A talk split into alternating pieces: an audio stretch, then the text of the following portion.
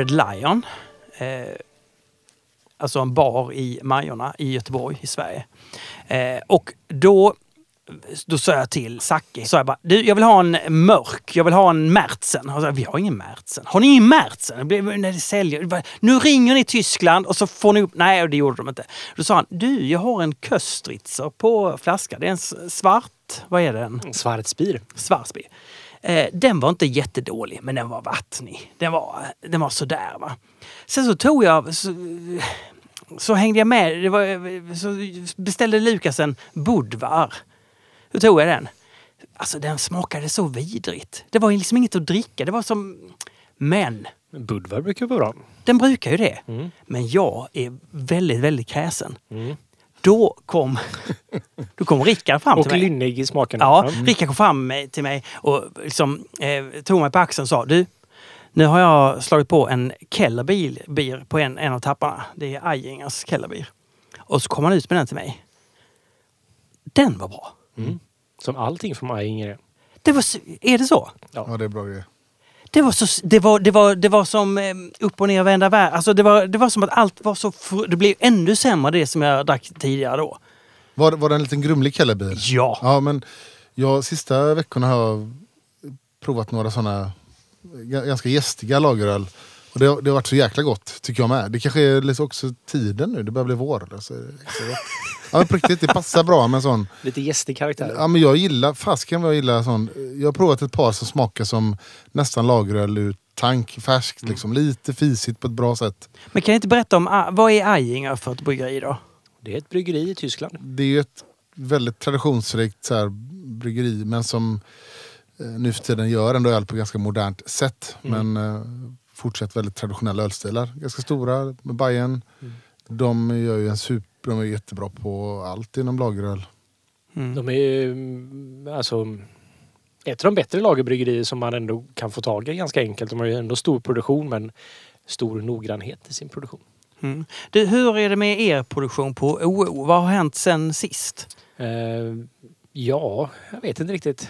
Tänkte på tal om noggrannhet i produktion. Det är motsatsen till. Nej, men eh, vi har inte gjort så mycket mer än att förutom att vi producerar. Har aldrig producerat så här mycket öl. Vi har bryggt jättemycket de tre första månaderna. Jaha. Ja, så det Oj. har varit väldigt fullt upp faktiskt. Och jag är, så här, jag är ju fast i paketering nu. Vilket, men det känns rimligt, jag brygger ingen öl längre. Ja, men lite rimligt och ganska orimligt också på samma gång. Ja. Och det är eh, hemskt är det på ett sätt och vis. Det är bara liksom, man står dagen ända vid en burkmaskin och bara tittar på burkar som går förbi. Ja. Är det till och med så att det har kommit så långt att du har börjat tröttna på de poddar du lyssnar på? För att det är liksom samma, samma. Ja, verkligen. Alltså, jag, jag lyssnar på, det kan ju vara att jag får igenom 6-7 timmar podd på en dag. Liksom. Så jag har ingenting att... Alltså, till och med de jag inte vill lyssna på lyssnar jag på nu. Jag menar det. det Ja. Alltså det där är... Pratar du inte med kollegorna på dagarna? Eh, så lite som möjligt faktiskt. Och det, och det är väl Nej, ganska- men det bara, alltså, står man där så bara liksom... Ja, det bara låter och ändå liksom. Ja, precis. Ja. Man måste ha någonting för öronen och då kan man lika gärna lyssna på någonting. Och så. Ja. Det är inte så mycket man behöver prata. Man gestikulerar till varandra lite grann. Ibland man behöver Mm. så här... Den där behöver fixas eller typ så här. Hytter med näven. Mestadels. Åt mestadels. maskinen. Mest faktiskt. Den, Men är det så att ni har kommit in... Nu har ni blivit så stora och ni har eh, sån ruljans på vissa av era produkter att ni liksom är- fast i klorna på de produkterna. Nej, utan det handlar mest om att vi har haft... Eh, vi, gjorde en jättebeställning. Jag hade en beställning till eh, England på Porter Porter. Så, det var, så fick vi stressa ut. Och så hade vi sen har vi haft Narangi kommer ett släpp i TSV rätt snart. Så vi har bryggt jättemycket Narangi. Och så har vi Gbg Lager. Så det har varit några stora releaser av öl som har gjort att vi behöver enorma mängder burkar. Helt enkelt. Så att det har varit, ja, det har varit full produktion helt enkelt. På den. Så det har inte varit så mycket annat. Sen så är det ju Gbg Beer Week börjar ju nu på imorgon typ. Fast på fredag egentligen. Mm. Så att eh, det har varit mycket inför det också. Ja, men låt oss hoppa direkt till det. Fredrik, du som håller i ramverket på Gbg Beer Week. Vad, alltså, hur går det egentligen? Har du fått in några... Kommer det hända någonting Ja men det under hände veckan? faktiskt mer än vad vi vågade tro. För vi var ändå ganska sen uppstart. Det var ju Mm. ganska så här, ja, men nu verkar det gå att göra det här. Och Ja, vi har fått in, det har varit mycket, det är mycket event. Så många är ju sena, kommer in med event sent. Vi har, jag tror att det är över 75 grejer ute nu.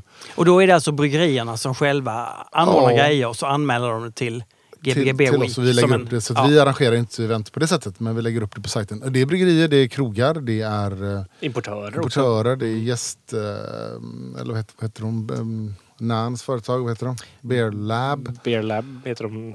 Ja. Jag, jag tänker bara att det heter Nan. Ja. Hembryggning Halleluja gör ju en jätteroligt event. Alltså det är blandat. Ja, vad var det de skulle göra? De har hyrt en spårvagn Så var det ja. och ska och bjuder, ja, säljer biljetter till eh, folk som får åka med eh, spårvagn och så provar de öl och pratar och poddar live från spårvagnen. Då. Eller live vet jag inte, de poddar från spårvagnen. Och, eh, Får man dricka öl på Ja, spårvagn? tydligen. Om du abonnerar en spårvagn får du dricka Ja, öl då får man ta med sig egen helt enkelt. Ja, Ja, precis. Eh, Så det var, det var ett jättekul event.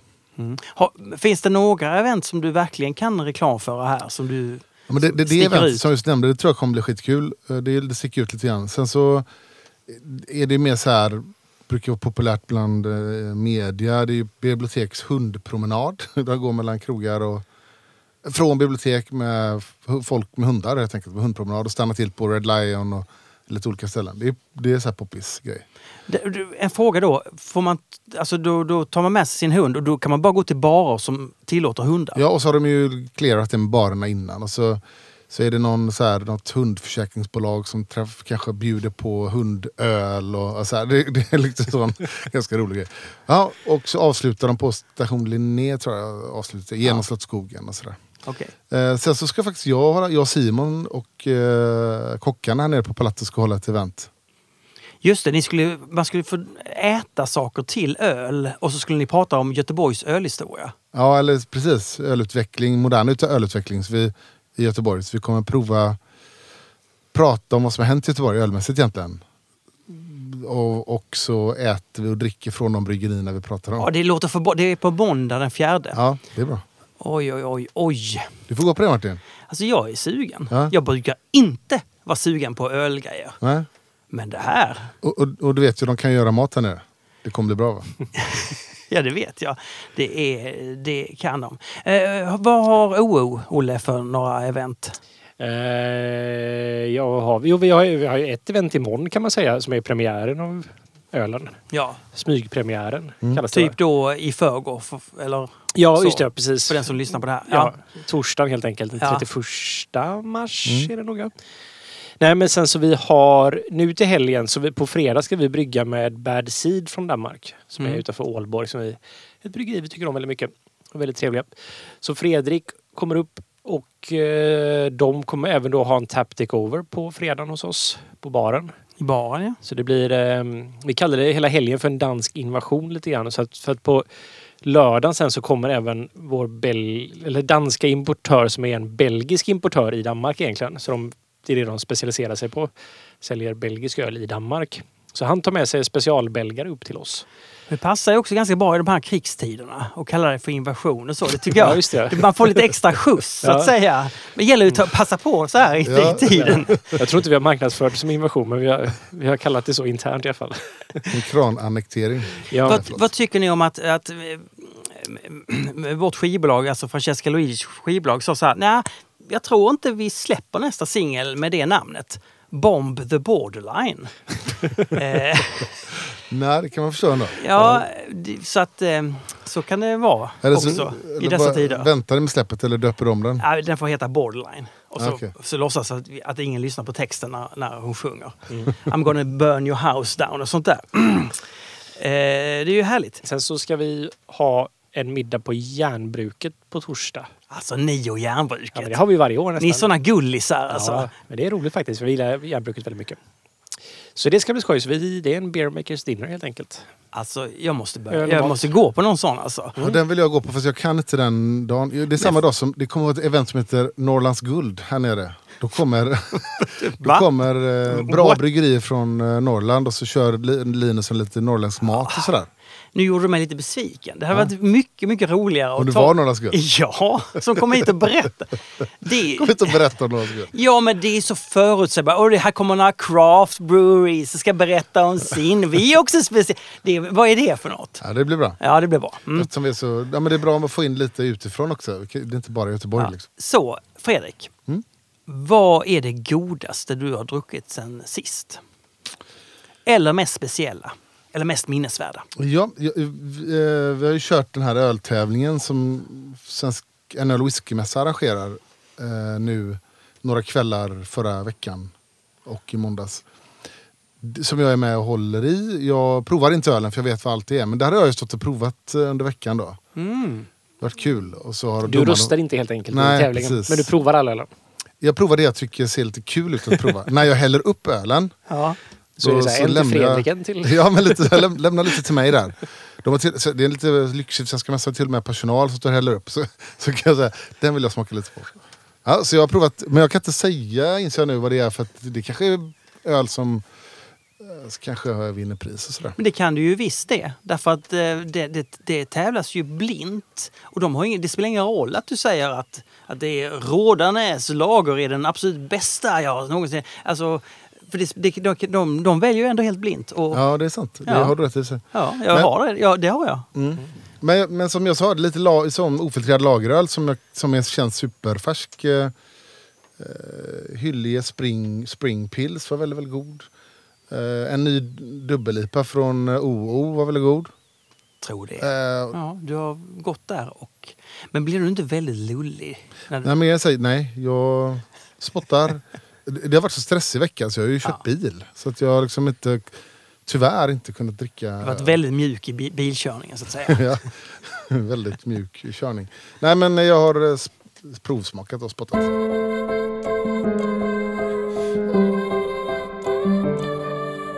Vi har fått en fråga från det lilla Nano-bryggeriet. Vilken humle eller kombination av humlesorter och jäst kommer dominera lager, ale samt humledrivna öl 2022? I lager så kommer 3470 och eh, Mittelfru dominera. Det kommer det. Eh, Och i ale... Det är också den, det det eller SAS eller någon annan ädelhumle. Nej men jag tror inte man kommer... Alltså i lager så går, är det traditionell lager. Då tror jag man, man har... Jag tror man kanske kommer belysa lite mer att man använder faktiskt ädelhumlesorterna. Ja, ja, man får Det mer tycker, jag, det Ja. tycker jag att man har sett redan. En Mm, ja. trend att vissa lyfter fram, eh, skriver mittelfri på etiketten. Och det har ju aldrig någon, sin, någon gjort tidigare.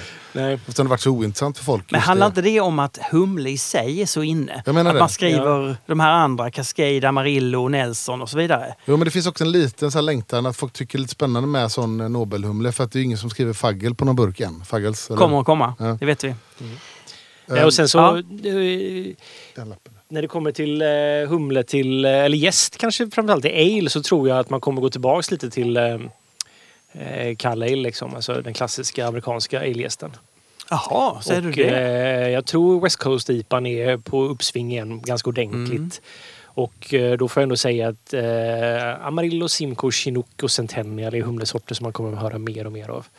Men sen kommer man fortsatt höra mer om de som också redan är stora. För vi har en bild som är vilka humlesorter som odlas mest i USA just nu. Ja, vilka är det då? Och ganska spännande utveckling över tid, vad som har hänt då. Och man, och nummer ett, vad tror ni det är? Mest humlade, mest odlade om man tittar på yta. Men det vet vi ju. Jag Ja. vet ju redan vad som är. Du, du vet ju det. Är det, är det Cascade? Nej? Nej, det är... Vänta, jag har det. Jag har det på. Centennial.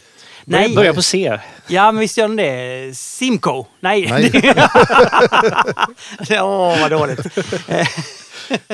det börjar på C. Citra. Ja. Och Citra är ju så dominerande liksom, nummer ett. Det är dubbelt så stort som nummer två. Alltså man kan, om man tittar på den här grafen, den är lite svår att avläsa den här kan man ha tabell? Nej. Men om man tittar på hur mycket humle, alltså arealen har växt då sen 2016. Det har du, det har du rätt i, den har ökat totalt. Ja, det är liksom he- vad hela Citra ökat. Eller det är liksom, det är vad Citra... Det är som att Citra står för det liksom nästan. Ja, med den ökningen. Ja. Ja. Men det är ganska kul att se. Citra var ju liksom eh, nummer sju 2014. Det är klockren etta nu. Eh, Cascade som du sa Martin, det var ju nummer ett ända fram till 2017. Sen dess har den tappat, men den är ändå det är fortfarande stor. Den är ändå på en fjärde plats över mest odlat Cascade faktiskt. Och tittar man på den här, det, det tar ju ändå lite tid att odla upp eh, humle. Och tittar man på USA, som, nu finns det ju annan nya världen-humle också såklart. Men tittar på de här sorterna så kommer ju såklart eh, Citra och eh, nummer två är ju Mosaik. Den har, det är ju den som har ökat allra, allra, allra mest Mm. senaste tre åren. Det är ju de som kommer att användas eh, typ mest. Vad har vi mer Olle? Vi har den. Ja, Columbus. Den är ju faktiskt mycket större än vad jag trodde den skulle vara. Jag är förvånad att den är större än eh, Cascade faktiskt. Mm. Men det är ju en väldigt så här, jag tror den används mycket i som bitterhumle och sådär och det tar ju ändå upp mycket areal så sett. Just Ja. det. Men då kan jag fråga, alltså, när det kommer till humledrivna öl så blir det ju också vissa humlesorter som blir hypade. Mm. Kan man tänka sig att Idaho 7 kan vara en sån öl som blir hypad i år? Idaho 7 är ju en humlesort som definitivt, den har ju redan nästan blivit det skulle jag säga, att den Mm. har dykt upp som en sån. Eh, Finns det någon annan som du kan se som kan komma i år? Som... Jag har lite dålig koll på nya. Jag är inte så... Jag väntar tills jag... Andra har testat dem helt enkelt. ja, men jag tycker väldigt mycket ny humle har lite som att man tittade på vad som gjorde musik och Citra bra och så Mm. har man ja, liksom odlat på de egenskaperna eller avlat eller tagit då humlesorter. Och jag tycker att det är, det är lite likt väldigt mycket. Mm. Och jag tror det är mycket så här att det är som att det kastas mycket på väggen, eller spaghetti på väggen och så ser man vilka som fastnar och så Ja, Idaho 7 är här, den har så pass mycket. Den är lite som för mig som att när man kombinerar Citra och Chinook nästan lite, grann. Det är ju väldigt gott. Mm. Men att det är många andra där som bara är liksom generiskt väldigt, väldigt fruktiga helt enkelt. Ja, okej. Ja. Men det var nummer humlesort här på listan som var nummer eh, sju som jag aldrig hört talas om. Pato. P-A-H-T-O. Ja, men det verkar också vara, jag kollade upp det och det verkar vara en hög alfa som är för bittering. Eller Ja, bitterhumle okej. liksom. Okej. Mm. Inte så att man har den för den goda smakens skull. Ja, jag förstår. Men det är spännande. Men jag tror man kommer gå tillbaka lite till de mer klassiska. Amarillo, Centennial, Chinook och Simco de här. Det Kommer... Tycker jag känner igen det här Nej, det är, ju- alla de är ju väldigt populära så sett men Ja. det är ju mer förknippat med klassisk IPA för tio år sedan. Men, och det här att eh, Citra och mos- mosaik är den världens bästa humlekombination. Mm. Det håller väl fortfarande? Ja, de är jättegoda humlesorter båda två. De är, tycker jag. väl. Det är ju perfektion som han har uppnått. Det är svårt att gå vidare därifrån. De kommer ju gå över till lageröl. Och de humle, den kombon tror jag. Det kommer komma sådana på lageröl mycket mer. Den typen av humlekombos. Det kommer det säkert också göra. Eh, vi har fått en annan fråga från Carl and Crook. Känns som att gäst ofta underskattas nu för tiden när alla använder London Fog till IPA till exempel. Mycket fokus läggs på hejs, pH och utjäsning. Gästens smakprofil är inte lika viktig, men det kanske borde vara eh, så eh, oavsett om det är en nejpa, lager eller belgiskt. Vad har ni för åsikter om det? Och ska man använda flytande eller torrjäst? Eller båda? Och till vilka stilar? Ja, med med gäst så kan jag känna lite att gäst är både underskattat och överskattat på samma gång.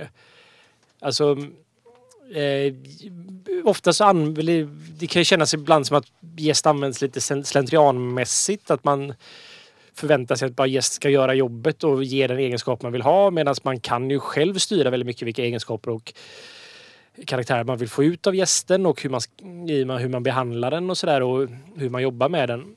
Så att det, det är ju sant att liksom man har hittat då, det är inte bara London Fog men att det finns ju en gäst som är liksom New England IPA-gästen och att den används ju. Men jag, på sätt att det är överskattat så tror jag att, så här att man eh, tror att eh, gästen ska göra allt jobb liksom. Och att bara för att man använder gästen så har man eh, liksom fixat den biten. Eh, och att man bryr sig mer om vatten och sådana saker. Så då har man överskattat gästens förmåga liksom så här på vad den kan göra. Medan man underskattar då gästen. Att man, inte, att man inte tycker att den gör någonting. Ja men typ. Men sen beror, det, sen beror ju det på vad det är för typ av öl. För han frågar ju också lite olika öltyp, eller olika typ stilar av öl. Ja, alltså hur viktigt är det i en, till exempel en New England IPA? Alltså det är jätteviktigt. Man vill ju ha vissa egenskaper i gästen som att den kan eh, ge biotransformationer och sådär. Liksom att eh, kunna... ehm, men samtidigt så vi, har- vi, så här, vi har ju två olika elgäster vi använder. En Mm. till Klara IPA och en till New England IPA. Och där ser jag det som väldigt, väldigt viktigt att... Eh, för jag tycker att det är väldigt svårt att med till exempel Lone Folk som vi använder för New England göra en typ West Coast IPA med den gästen. Jag har försökt, det är svårt. Jag kommer nära till exempel som i New IPA där. Men det blir inte riktigt... Eh, Vad är det du inte får till då? Menar du? En form av renhet i humlen på ett sätt. Liksom. Det Okej. blir ju biotransformationer tror jag det är och att det estrarna och humlen kombineras så att det blir något annat istället för att man får ett... I en West Coast IPA så vill man gärna ha en nästan som att man luktar i en humlepåse på ett sätt. Mm. Att humlen lägger sig som ett lager på toppen. Så, så Mhm. tänker jag i alla fall att, så här att Mm. den ska ju vara integrerad i ölen men de ska inte liksom blandas ihop för mycket, liksom estrarna av gästen och eh, eh, ja, de fruktiga smakerna av humlen helt enkelt. Okej. Men eh, så där använder jag två olika helt enkelt. Men man, man kan ju om man hittar, alltså jag, jag har ju bryggt New England-IPor med den gästen vi har för de klara IPorna till exempel. Mm. Ja, det. Och det går ju att göra. Man kan skruva det på det sättet liksom, beroende på hur man tajmar humle, ad- eller när man lägger i humlen och ja, jästemperatur och pitchmängd och sådana saker. Men när det kommer till hembryggning, en fråga om torrjäst och, och, och eh, Ja, flytande jäst. Så, nej, det går väl inte att säga något är bättre än det andra. Men det är väl med att flytande jäst finns det fortfarande en större variation. Mm. Om man vill eh, liksom, jobba med jäst och testa olika saker så finns det ju mer saker att, göra, att jobba med det. Men det viktigaste som hembryggare tycker jag är att man ska bli, alltså, bli bekant med en gäst och se hur mycket du kan själv, för det är ju bara lärorikt också att man Ja. faktiskt kan styra hur gästen ska bete sig och vad man kan, hur man kan Ja, vad man kan få ut av en gäst helt enkelt. Vilka olika ölstilar kan man brygga och bli ja, bekväm med det själv helt enkelt. Men han har rätt i det. Det pratas inte så mycket om jäst. Det, det är verkligen utifrån så här konsumentperspektiv är det verkligen eh, över huvudet på folk. Det, det är väldigt svårt att relatera till jäst Det är sant. för konsumenter. Däremot Mm. kan konsumenter relatera till humle idag uppenbarligen. Och i viss mån även lite malt. Men jäst är verkligen inte där. Men tycker du man... Finns det en plats för en gästdiskussion vid Nej, eh, alltså, middagsbordet? Nej, jag tycker inte... inte alltså, om du pratar mot, ut mot konsument, lite bredare. Nej, det tycker jag nog Nej, inte. det tycker inte jag heller. Och det är också lite så här att det är både överskattas och underskattas. Att Ja. konsumenterna kanske underskattar, de tänker att det är en ale eller lager. Kanske där så långt sträcker sig kunskapen kring det hela. Mm. Men det, det behövs ju inte kunnas mer heller. Jag tycker det är besvärligt när en lager nästan smakar som en ale. Och en ale kan vara som en lager. Det, det tycker inte jag man tar det på allvar. Det tycker inte man särar på de här stilarna tillräckligt mycket. Då jag blir jätteförvirrad. Mm. Det är inte, det är inte skoj. Precis. Jackis tio olika smaker eller lukter som han tycker om eller inte tycker om. 9. Ingen inbördes ordning. Red Bull. Säga vad man vill om Red Bull, men det är fan jävligt gott ibland. När man är lite trött sådär. När man ska köra bil långt. Vänta med snusen tills man kommer ut på motorvägen och sen bara öppna Red Bullen, stoppa in en snus, ta en klunk. Det är, det är jävligt gott. Det är min, alltid min rutin när jag åker när jag ska åka till Gävle till mina föräldrar. Men Red Bull, det finns ingenting i hela världen som smakar som Red Bull. Eh, inte vad jag har kommit på i alla fall. Så jag undrar bara, vad är det som smakar Red Bull? Vad är liksom själva Red Bull-smaken? Vad är essensen av Red Bull? Är det taurinet som smakar så? Eller är det något annat smakämne som är tillsatt som gör att det smakar som det gör? Men det är en intressant smak. Den har liksom, den är ju fruktig och syrlig på ett sätt och såklart jävligt söt. Men sen har, den har någon liten beska också. Men det är något mer. Svårplacerad smak helt enkelt. Jag har extremt svårt att komma på något annat som smakar som Red Bull. Därför tänkte jag utlysa en liten tävling. Det är så att jag gör musik också under eget namn, Jakob Örvall. Och jag ska släppa en LP i, senare i höst. Tio låtar, vinyl. Um, ja, den kommer bli mäktig helt enkelt. Och om det är någon som har eh, förslag eller som kommer på någonting som smakar som Red Bull. Kan vara vad som helst. Godis, frukt, grönsak, eh, mat eller någon annan dryck. Vad som helst. Eh, skicka det förslaget till mig då på Instagram. J-A-C-O-B-O-H-R-V-A-L-L. Om jag tycker att det är ett vettigt förslag. Eh, det kanske kommer jättemånga förslag på vad Red Bull smakar som. Men jag ska ju hålla med. Det är liksom hela grundtanken. Men den, det bästa förslaget, den som kommer närmast, den får ett X av min LP. Så det är bara att köra. Ut och smaka. Hej!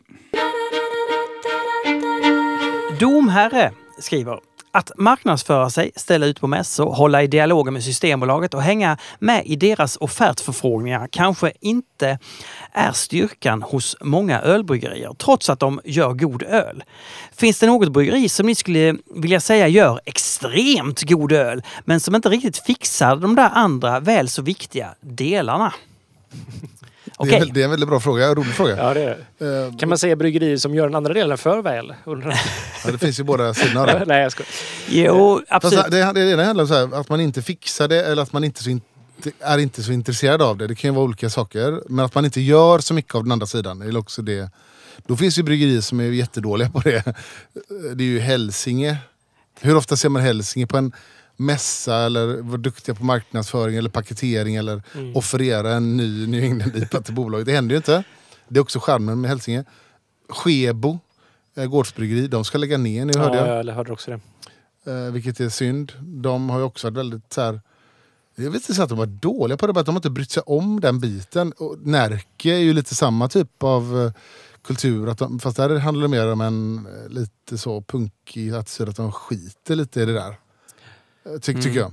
Mm. Sen har vi Oppegård som är jätteduktiga på Systembolaget-biten men inte, de har ju blivit bättre de senaste åren Ja. på marknadsföringsbiten kanske. Men Ja, sen finns det bryggerier som är bra på delar. Dugges är bra på paketering men de är inte heller så här ute på... De har inte varit så bra historiskt på bolaget de senaste åren och de har inte varit så mycket på mässor heller. Men det är ju så här, vi har ju anställt en person som jobbar med marknadsföring nu för jag och Olof var ju så...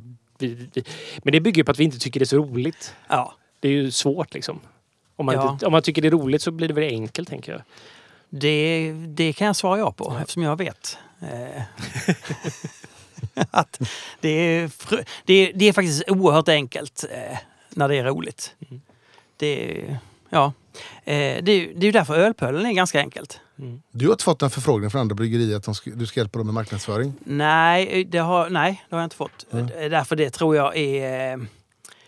Det är ju som att försöka ta någons fru på något sätt. Alltså, på något sätt är det så. Alltså, jag, är, jag är för lik eh, Stigbergets själ i sig själv. Jag gillar det här utforskandet, chanstagandet. Tro, tro att man är en konstnär och så vidare. Och det, så det är... Men det skulle vara roligt om du gjorde sån tråkig reklam, på, på, försökte göra det på riktigt. Ja, men, men eh, ju, ju mer Stigbergs växer, desto tråkigare grejer kommer jag göra. Det är ju, det är så kommer det bara bli. Jag kommer ju bara göra snygga saker. Eh, Adam Myrén undrar, kan ni inte ta in någon som ställer den sämsta frågan i världen för lite kontrast? Ja, det kan vara den här frågan vi tog med då. vi fick ju kritik någon gång för att vi var så dåliga på vin. Vi skulle kunna ha veckans vinfråga, eller morgonens vinfråga. Och, och så svarar vi bara dåligt. Vi killgissar oss Ja. framme i vin helt enkelt. Killgissa. Men gör, ja, det gör vi inte annars. Nej, nej. aldrig, aldrig, Nej. aldrig. Emil Jansson undrar, hur ser ni på er position som en viktig del i svensk öns- ölscen? Och att ni är en av Sveriges största ölinfluencers. Jag får en upplevelse att vissa stilar blommar upp i lokala släppen på Systembolaget efter ni har nämnt dem i avsnitten. Eh, hur ser vi på den här positionen? Den här maktpositionen? Jag tänker inte på den alls faktiskt. Direkt. Eller jag är kanske lite medveten om det men det här med att jag vet inte riktigt om det är så att vi kanske säger saker som vi har ganska bra koll på den här lilla ank... Vad heter det? ölpölen? Ölpölen, precis. Den hela ölpölen som det ändå svensk öl handlar om. Och Mm. vi kanske också då ser lite så här vad det är saker på väg och som vi säger saker så kanske vi är först med att uppmärksamma det för andra att det, men det hade hänt i alla fall liksom. Ja. Vad som är hönan och ägget där vet jag inte riktigt.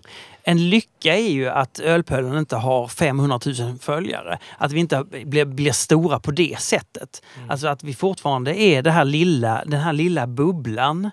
Eh, gör ju att vi träffas och pratar och då bryr vi oss inte så mycket om. Och hur mycket Nej. vi än pratar om saison så händer ju ingenting. Nej, Liksom. men precis. Så jag tror, vi, det är i och för sig bryggerier som har sagt till oss att de gör saker lite grann blir influerade. Men som Olle säger, hade folk brytt sig så hade det brytt sig massa saison. Eller hur? Det görs ju inte.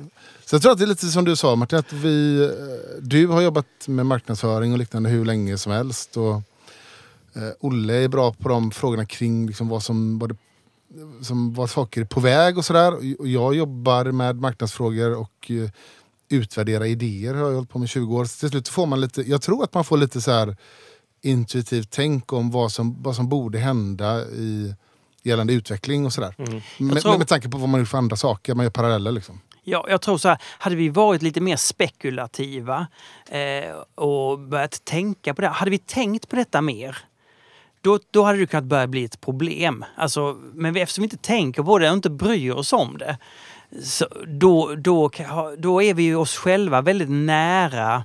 Eh, och, ä- alltså det finns någon sorts äkthet i det vi Du står... menar att vi inte försöker manipulera den svenska ölscenen helt enkelt? Det är precis det jag menar.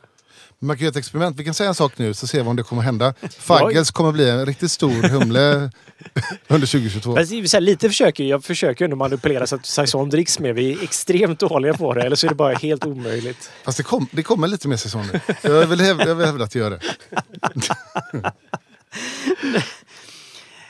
Eh, Samuel Taljeblad.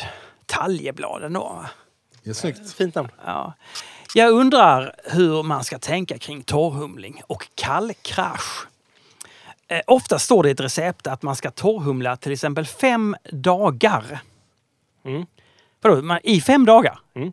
Men är det inklusive eller exklusive kallkrasch? Hur gör Olle? Har ju hört att man i alla fall inte vill torr- torrhumla för länge på grund av risk för oönskade smaker. Ja, alltså när jag... Vi torrhumlar ju fyra dagar i vår riktmärke. Alltså ni lägger i humle en dag och så väntar ni fyra dagar och, så, Precis. Sen kallkraschar vi och då sänker ni temperaturen. precis till noll. Så vi försöker... Vi försöker Till noll? Ja, Oh, det är kallt. det är kallt ja. Men... Eh, alltså om det står fyra eller fem dagar på att recept att man ska... Då tänker jag att då menar de att man ska torrhumla vid rumstemperatur och sen krascha ölen till noll grader. Mm. Eh, det kommer ju utvinnas såklart när man har kallkraschat. Och man vill ju... Alltså generellt sett så vill man ju få bort den kallkraschade ölen från sedimentet i botten som är både jäst och humle då. Eh, så snart som möjligt. Vi har ju kvar ölen i samma tank men vi brukar paketera ungefär en vecka efter kallkrasch nästan. En vecka till nio dagar någonstans där. Och det försöker man ju, och det vill man ju gärna. Man vill inte att det ligger på det för länge helt enkelt. Men ja, om det är fem dagar så då är det fem dagar varmt helt enkelt. Men när sa du att du gjorde? När, vilken dag kallkraschade ni sa du? Efter fyra dagar. Efter Eh, fyra Det dagar? beror ju lite om vi, vi smakar ju av ölen. Eh, Ja. Kanske inte första dagen men andra och tredje och fjärde dagen så smakar vi så här att om vi tycker att tredje dagen, ja vi har ju tillräckligt mycket arom här då kallkraschar vi då helt enkelt. Men jag skulle säga att det där har Och ändrat ibland så väntar vi till fem dagar. synen på bland, om man säger så här, bland hembryggare. Och när jag började brygga för jävligt länge sedan då, då, prat, då torrade man ganska länge Mm. och ganska små mängder.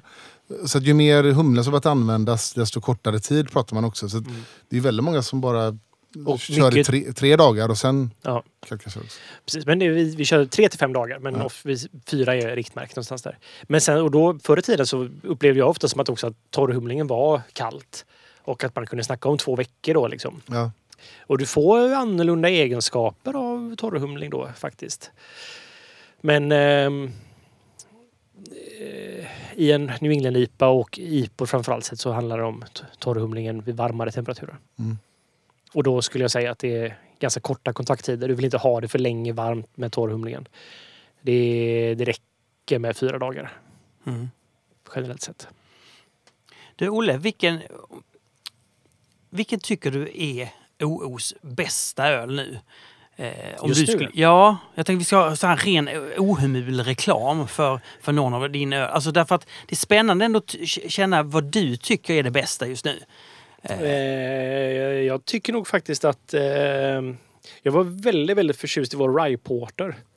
Säger det? Som var torrhumlad också med eh, eh, Centennial och Chinook. Men ganska lätt torrhumlad. Den tyckte jag var otroligt god. Eh, rågen då, som är ganska fyllig kropp och så 7 procent. Det var sån här... Det var mycket fast ändå... Ja, Vad var det? Hur mycket råg hade ni? eh, 20 procent ungefär. Så det är ändå ganska mycket. Intressant det där med procent. För ibland får jag in en öl och då kan jag känna det här borde vara mer, mer styrka i den här. Mm. Det har jag aldrig känt tidigare. Men nu, nu börjar jag... Vad, du menar att du skulle vilja ha mer styrka? i den? Eller vad menar du? Ah, Okej. Ja, Att ja. den känns lite för klen? Ja. Mm. Det... Och det, det som också hände efter den här eh, Märtsen-fadäsen på Red Lion var ju att jag dagen efter cyklade rakt in till ölstudion. Eh, Jag tror du menade cykla rakt. Nej. och jag bara marscherar förbi all skit, rakt till lageravdelningen och plocka upp en tysk, alltså en, en flaska som var sliten, men det var en riktig tysk Märzen. Jag cyklade hem och öppnade den och lagade mat och, drack, och det var en ren njutning alltså. Du drack den varm då? Du hade, för den stod inte i deras kyl där? Nej. Jag undrar, nej den står ju inte i kylen av någon anledning så gör den inte det. Nej. Eh, Jag undrar om jag inte hann kyla den i alla fall en halvtimme Ja. i kylskåp. Eh, Jag såg, när jag var i Denver en gång så hade de i en ölbutik hade de en fast, en, snabbkylare. En frys helt enkelt. Nej, nej. nej men det var som ett vattenbad. Alltså det är som om du tänker Jaha, min okej, kyl jag har där uppe, den här runda. Vet, Ja. det, det, var, eh, det, var, det, var, det var liksom ett utrymme för tre flaskor i den, eller Ja, fyra. Och så Och så var det cirkulerande kallvatten så du kunde kyla en öl Så skitsnabbt. motsatsen liksom. till en sån här, vad heter det, sous vide helt enkelt. ja, en kallsovid. En kall sous- ja, precis, Ja. en kall sous vide. Och det gick väldigt fort. Helena Lind ställer en fråga. Den bästa frågan i världen. Hallå Helena! Hej, hej! Hej, välkommen in så att säga i podden. Tack så mycket. Du, hur känns det nu att ha blivit eh, uppmärksammad i Beer News? Ja, det är ju väldigt stort måste man säga. nej, nej, men det är väl... eh, Jag tänkte, är det så mycket nyhetstorka? Men, men, eh, nej, men det var jätteroligt. Ja, men det är kul att få, eh, ja, men som du brukar säga Martin, få, få, få föra fram sina åsikter och, och ta lite ställning och sådär. Men det var jätteroligt och det blev en jättefin artikel, tycker jag. Ja, den var lång och fin. Mm. Ja, eller hur? Han hade så mycket att säga. Ja. Ja. men det, var, det var kul. Kul och också, ja, men lite som jag säger, att det är viktigt med eh, att man lyfter fram eh, tjejer i olika roller liksom, inom ölvärlden. Så det var jätteroligt. Ja, Få vara och, med. och hur tycker du att ditt kändisskap har ökat? Alltså om du går in på ett systembolag, vänder sig blickar mot dig direkt då? Inte ännu, jag är lite Inte än. besviken på det. Men nej, det är mest de som jag brukar eh, fråga om saker som känner igen mig. Eh, på mitt, mitt lokala systembolag är ju ganska stort, så det kanske är därför jag... Men det, det är bara för att Helena står framför Belgohyllan och där, där är det inga andra. Så det är ingen som kan känna henne. Du måste ställa dig framför IPA-hyllan. Då kommer folk känna dig. Ja, jag, jag, jag ska, ska försöka. Ja. Nej, men eh, ja, ja, jag får väl försöka jobba på det där med mitt kändisskap lite mer. Ja. Du Helena, vad har du tänkt på den här månaden? Ja, men jag tänkte förra, eh, förra månaden var vi ju så otroligt präktiga så jag tänker vi fortsätter på den linjen. Eh, med, med präktighet. Så jag tänkte vi ska prata lite om öl och hälsa. Mm. Och lite olika aspekter på det. Ehm, och då tänker jag bara spontant, är, är det något ni oroar er för? Liksom hälsoeffekterna av att dricka så pass mycket öl som jag tänker i alla fall ett par stycken av er gör. Ett par stycken. Ja, jag, alltså jag eh, är definitivt medveten om det. Men det handlar mer om den psykiska än den fysiska hälsan för mig. Jag, eh, tvärtom för mig. Det psykiska eh, bryr jag mig inte om. Det skulle jag kunna dricka öl varje dag. Jag har inga problem att inte dricka öl och jag skulle gärna dricka öl. Men eh, fysiskt är det inte bra för mig. Så jag försöker att inte göra det. Därför det är inte bra för mig fysiskt. Jag tänker på det både och. Men det fysiska är lite, det har kommit med de senaste två, tre åren faktiskt. Det gör ju det. Det var inget jag tänkte på innan det faktiskt. Desto äldre jag blivit, desto mer märker jag det helt enkelt. Nej, men tänker framförallt i USA så är ju så öl och kal- kalorier väldigt starkt sammanlänkat. Att man har så Bud Light och Hard Seltzers och andra öl eller vad maltdrycker som har som en grej att det innehåller få kalorier. Eh, och i Sverige har man gjort försök med det men jag vet inte riktigt hur bra det har gått. Men eh, hur tänker ni, tänker ni på kalorier när ni väljer vilken öl ni ska dricka? Jag tänker aldrig på det. Nej, inte jag Nej, heller. Verkligen inte. Men det, det är jätteintressant det du säger. Och I USA har det blivit stort. I Sverige har man gjort flera försök. Ju. Kommer ni ihåg eh, Prips hade ju sin, eh, vad hette den? En genomskinlig flaska hade de, ett lågkaloriöl. Just det. Just det.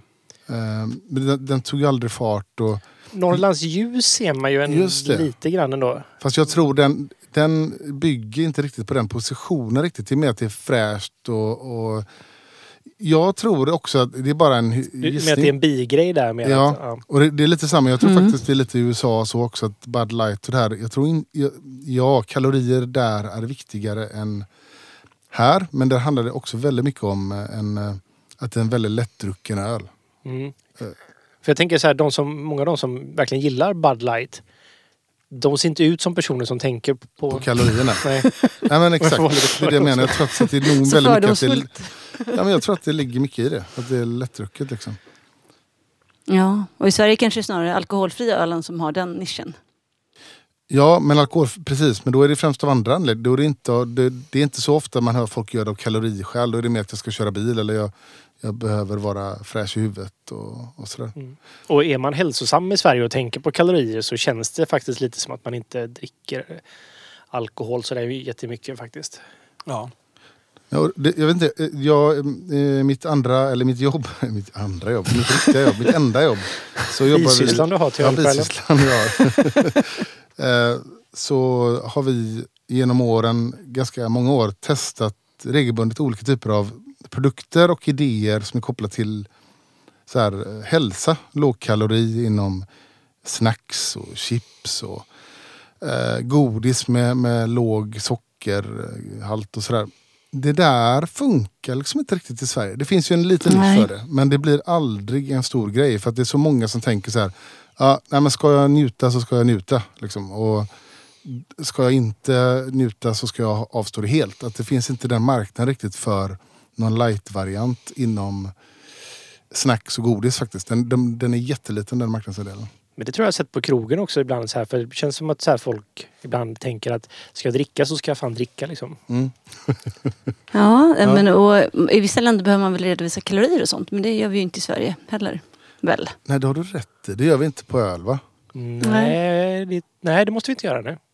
Du Nej, märker att så jag inte ens har tänkt på det. Jag läste. Nej. Ja men eller hur, det är lite så. Ja, ja och så tänker jag på det här med eh, öl och träning. Alltså det verkar vara väldigt individuellt. Jag är sån som jag blir helt slut av att dricka. Utom om man ska dansa, då klarar jag konstigt nog. Men springa och sådär, det kan jag inte göra när jag har druckit. och jag är väldigt osugen på att träna dagen efter man har druckit i alla fall en del öl. Liksom. Medan andra verkar kunna... Dels så finns det ju så här orienterare som kör öl ölorientering och dricker liksom. Bevarar varje kontroll. Och sen har jag även hört om folk som ser det som en kaloriladdning. Liksom, att man dricker mycket öl dagen innan man ska ut och, och springa och så. Så det undrar jag också lite så här, hur, tänk, hur känner ni och tänker ni kring öl och träning? Jag kan inte träna när jag är bakfull. Fast jag måste bara lägga till en grej här. Mitt bästa maraton jag har sprungit sprang jag på faktiskt, inte jättebakfull, men lite lätt bakfull. Och jag tänkte att det här kommer gå åt helvete. Och så sprang jag på 3.10. Så det var ändå Oj. långt över förväntan. Ja, och det där så att ladda med öl inför ett, eh, ett lopp, det är ju som att pasta laddar ju. Alltså det är ungefär samma princip, tänker jag. Att det är kalorier, ja. Ja. Mitt bästa Ja. maraton så drack jag vin samtidigt. Ja, har du också sprungit det? Det är så roligt. Jag har faktiskt sprungit ett maraton och det är ingen som tror mig när jag säger det här. Jag, jag har medalj att visa upp. Jag sprang, jag sprang det här med dockmaraton. Eller jag sprang halva, gick halva. För många år sedan. Eh, då man dricker vin. Man stannar på vingårdarna runt med dock. Ja, herregud. Jag kan tillägga att det är mitt sämsta maraton jag gjort. Ganska överlägset också. Se, ja, fast i- det är inte sämre. Mitt sex och en halv timme tog det för mig. Nej, fem timmar för mig. Ja, exakt, det hör du. Men blir man inte jättetrött? För jag tycker att man blir helt slut av att dricka. Jo, jag håller med. Jag håller också med. Däremot så är det väldigt gott efter ett lopp tycker jag att eh, återhämta sig med alkohol. Då kommer vi in på den eh, P3-övergång här till nästa fråga. För att i Tyskland så är ju öl, eller alkoholfri öl ska man säga, och framförallt Weissbier, det är ju nästan som en sportdryck. Att de redovisar på förpackningen, att den här innehåller eh, B12 och folsyra och isotoner och eh, hur, ja, men allt sånt där. Liksom. Eh, Och, ja, men, som du pratade om förut Olle, och som eh, jag också sett att man kan ha, de sponsrar liksom maratons. och sånt. Och olika Weissbierföretag. Eh, så både ölbranschen generellt var bättre på att tala om vilka nyttiga ämnen som öl innehåller. Och får vi se någon funktionsöl från, från OO snart? Eh, Det är väl klart, Olle. all, all öl är funktionsöl enligt mig. Olles maratonöl. Ja, precis. Eh, nej, det tror jag inte. Det känns... Men... ehm, ja, jag vet inte. Kan man, kan man med och kombinera de grejerna? Jag vet inte riktigt. Det känns bara... Magkänslan säger att det är fel och att det i Sverige inte kommer ske. Nej, jag tror inte heller. Nej, det, det finns för många konnotationer med dåligt. Så det, det skulle bli väldigt, dubbelmoralsfall, tror jag, om man börjar skriva det på, på öl. Mm. I Sverige just, eftersom vi, vi, vi har den historien vi har. Mm. Mm. Gäller det även alkoholfri öl? Jag, vet, men jag tänker på det här med funktionsdrycker. Är just, det är stort i många andra länder men i Sverige igen är det inte så jättestort. Jag gjorde ett jobb i eh, Sydkorea åt Tetra Pak för många år sedan och då visade de en produkt som var jättestor i Sydkorea som var en mjölk för eh, barn. Och den här mjölken var spetsad med eh, någon vitamin som gör att hjärnan växer. Jag kommer inte ihåg vad det heter. Men det mjölkmärket hette Einstein. Vilket var jätteroligt för då berättar man att ja, men det ger man till sina barn för barnen ska bli liksom smarta och bli högpresterande. Och sådär. På vissa marknader är det ju stort med funktions, den typen av funktionsstatement men det är inte så stort i Sverige det heller. Nej, men jag skulle säga angående alkoholfri öl som du frågar om här eh, också, så tror jag att vi öppnar upp för ett nytt segment i Sverige som inte har funnits tidigare. Vi har pratat om det här tidigare, att al alkoholfri öl blir som en, en ny pryl som mycket väl skulle kunna ha, ta, ha sin e egen värdegrund så att säga. Och just spela på det som du säger här Helena. Det finns en möjlighet faktiskt för det. Mm. Ja, Jag skulle inte bli förvånad faktiskt. Men. Peter var inne på det att han kunde dricka, eh, dricka öl när han, s- alkoholfri öl han skulle springa och sådär. Ja. Och så en liten boost. Ja, men det, det vet de få gångerna jag är ute och springer så är det jättegott med en alkoholfri öl efteråt. Så, så att det kan man tänka sig. Eh, och sen har vi lite tråkiga med öl och det är det här med alkohol eh, då, som det innehåller och som ju påverkar vår hälsa på jättemånga sätt. Och då sägs det väl att öl, precis som vin, kan vara nyttigt i små mängder för att det är bra för hjärtat och så. Men det är ju också skadligt och till och med dödligt i stora mängder. Så hur tänker ni kring hälsa och, och, och alkohol? Och är det, är det värt att dricka öl? jag, jag tänker att, eh, att eh, Sverige har satsat på en drog som, som kostar samhället så fruktansvärt stora mängder pengar. Men som man ändå tycker, ah, vi får väl leva med den här drogen. Eh, och vi får väl betala ut det här, de här mil, många miljard eh, triljonbeloppen som, som, som, som det innebär i sjukvård och så vidare. Så, så ser jag på alkohol. Jag skulle säga att vi har tre droger. Vi har koffein, alkohol och nikotin som ändå är lagligt. Och jag maxar alla tre. Nu kör jag nikotinspray här istället för snus och cigaretter. Och så kör jag jättemycket kaffe. Fast bara innan 12 på morgonen. Eller idag så körde jag efter också för jag var väldigt trött. Men ja, ni förstår. Så att maximera de grejerna som man får maximera helt enkelt. Men eh, jag tänker mer och mer på alkohol, hur det är. Jag gjorde det kanske lite mindre förr och det kan jag ångra lite idag faktiskt för man har skapat sig lite dåliga ovanor med alkohol när man också jobbar med det. Att eh, jag försöker ändå begränsa min intagande ganska ordentligt jämfört med hur jag har sett på det tidigare. Och det, det kommer lite också efter jag läste en bok ganska nyligen där, eller jag tänkte på det innan det också men jag har tänkt på det speciellt efter den boken. Vad hette den nu Martin? Jag rekommenderar den till dig också. Eller jag rekommenderade den tidigare. Drink heter den va? Mm. Bara. Jag kan verkligen rekommendera att läsa den. Den är mm, väldigt bra skriven faktiskt. Och där, om man hade uppfunnit alkohol just nu så hade då man mot, så hade liksom jag tror alltså att inte ens en halv öl på årsbasis hade varit okej som ett att eh, man hade liksom begränsat rekommendationer för intaget till den nivån. Om man hade följt, om alkohol hade kommit nu. För så skadligt är det faktiskt mot kroppen. Vad säger du Fredrik? Är det skadligt? Jag visste inte att det var det. Nej, jag, jag tänker inte på den. Jag tänker på aspekten, som jag sa tidigare, kalori, eh, det negativa med kalorier, eh, kolhydrater. Eh, framförallt.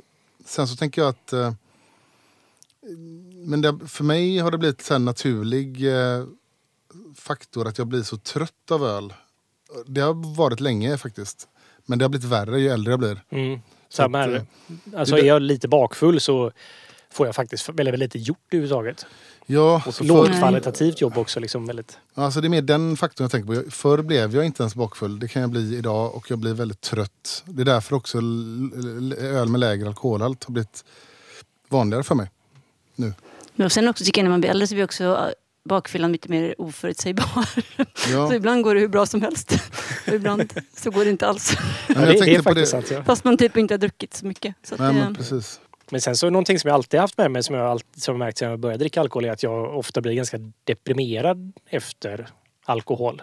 Alltså, på, alltså bakfyllan kanske inte var så fysiskt jobbig utan en mer att jag var Mm, deppig helt enkelt. Så det har jag alltid haft med mig. Och det, jag blev, det är bättre nu men jag hade ett period när vi reste väldigt mycket med företaget. Man var på ölfestivaler varje helg och då var det som att man var glad på helgerna när man var på ölfestival men sen hela veckan efter det så var man otroligt deprimerad.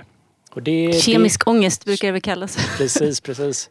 Och den är någonting som jag har kämpat väldigt mycket med och där har jag ju tänkt på alkohol väldigt mycket mer. Att det varit så här, det varit eh, jag har inte varit orolig för den fysiska aspekten av alkoholen utan mer varit så här, vad gör det med min hjärna helt enkelt. Vad är det som bygger upp den, den kemiska ångesten? Det vet jag inte riktigt men den känns ju mer som att det är inte så att jag har någon bakfylleångest för att ha gjort någonting dumt. Eller det kan ju hända också men men mer att man bara hade en... Det var ett ångestpåslag helt enkelt. Mm. Jag har läst om det, här. nu kommer inte jag, nu får ni hjälpa mig här eh, eh, vad det heter. Eh, men eh, om man gärna får mycket stimulans så eh, det finns några rece- lyckoreceptorer typ i hjärnan som får mycket stimulans när man är berusad. Ehm, och då byggs det upp en viss nivå. Serotonin, kan det heta så? Just det. Mm. Serotoninnivåerna blir höga. Och då när de går ner, eh, då blir det en sån reaktion. Vet jag att jag har läst. Och att det är det som skapar den här kemiska ångesten. Men jag är verkligen inte biokemist så jag törs inte säga om det. Ja, ja. Om Det är stämmer, lite som det är att något jag har man, läst. ja, man får en form av eh, vad heter det? Abstinens. Abstinens, ja, Abstinens. precis. Det är som att Ja. man får abstinens på serotonin helt enkelt. Sen har väl humle vissa egenskaper också. Eh, att man kan, men det sägs att det är lugnande och att, att det kan påverka liksom psyket på olika sätt. Och jag kan själv känna att när man har druckit väldigt mycket, ja, men som ni säger, IPA och humle stark öl, så kan man liksom känna något som inte är en alkoholberusning utan något som är ja, men en annan typ av humle. Humleberusning, är det något ni känner igen? Jaha. Ja, Nej det- men trötthet känner jag ju. Jag Ja. kan bara in... Eller så här, jag kan ibland tycka att jag känner en skillnad på berusningen med humlig öl kontra om jag bara skulle druckit pilsner eller ja, stor starköl faktiskt. Som att den Ja. är lite mer flummigare eller vad man ska säga. Liksom. Eller att jag, den upp, jag upplever den som annorlunda men det, jag vet inte om det stämmer eller om... Nej, men jag, jag för mig att jag, när jag bodde i Holland ett tag, då vet jag att de pratade om att mm, Holland, att, att de var stora på humle, hu- alltså öl på cannabis. Och att det fanns ett släktskap då mellan humle och, och Mm. cannabis. Men det, det vet inte jag om det stämmer. Jo men det gör det ju. Jag tror en faktor Ja. är allergener. Eh, min fru som har lite allergi kring vissa saker. När hon drack en West Coast från Stigbergs för länge, länge sedan. Det var nog till och med en som du hade bryggt, Olle. Ja, ja. Så blossade upp i ansiktet prickar. Eh, och det har Oj. hänt flera gånger. Och det var alltid Stigbergs hu- humligaste öl. eh, inte den andra. Ja, Okej, ja. Ja, nej, jag, min mamma kan också säga det, men det kan hon få av tanniner tror jag det är någon form av reaktion. Att hon får så här eh, röda fläckar, Mm. framförallt på bröstet. Och hon Mm. säger att hon får det av väldigt humlig öl också. Mm. Ja, jag, jag, jag blir som sagt trött och jag, mina gamla kompisar har haft otroligt roligt eh, av, eh, om, av det här genom åren när jag säger att jag inte tål humle för att jag tycker de är jättekul. Att jag är ölintresserad. Men jag blir faktiskt trött av humleöl. Och, så någon gång, om man kan mäta det här så skulle jag gärna vilja göra det. Alltså läka, göra någon form av undersökning om jag är känslig mot humle. Ja, Jag, jag nyser när jag luktat på humle så att... Jag funderar på är lite känns som ni har valt en dålig hobby om det är så att ni är allergiska mot humle. En rolig story med det här med, med lite allergi. Rein, det har hon berättat förut, men Reinhardt som hade The Rover eh, i Göteborg. Han hade ju engelsk ale och jag tjatade på honom där slutet på 90-talet. Han måste ta in belgiskt. Han tog in belgiskt och sen så, så kom jag in en kväll och så var han lite arg på mig. Så så här att det här belgiska ölet det får att det kliar på benen på gästerna. sa han. Eh, och jag bara, nej men Ragnar det kan inte stämma. Jo, det kliar på benen. Det är tre gäster och det kliar på benen. Så att han kastade ut belgiskt öl. Sen gick det några år, sen blev han ju belgofrälst igen och hade massa belgiskt öl. Och det kliar inte på några ben. Ja, men så nästa grej som jag tänkte vi kunde prata lite om det är att när man, ehm, ett annat tillfälle när man liksom får tänka lite på det här med alkohol och öl och sånt. Eh, det är ju när man eh, skaffar barn och framförallt som tjej så är det ett tillfälle när folk har väldigt mycket åsikter och synpunkter på om man dricker och vad man dricker. Och när man är gravid så är det ju lätt, alltså i Sverige finns väl en konsensus kring att man inte ska dricka alls. Men däremot kan man ju prova öl och, och spotta ut den, liksom. det går ju bra. Men sen då, om man väljer att amma sitt barn eh, så är det också en massa människor som har synpunkter. Eh, Så där tänkte jag kolla med er som tre ytterst representativa män. Har ni koll på vad som gäller egentligen för vad som, när en kvinna ammar sitt barn? Liksom, kan hon dricka eller inte? Ja, hon kan dricka i stort sett hur mycket som helst. För det, det, det blir sån extremt liten koncentration i bröstmjölken.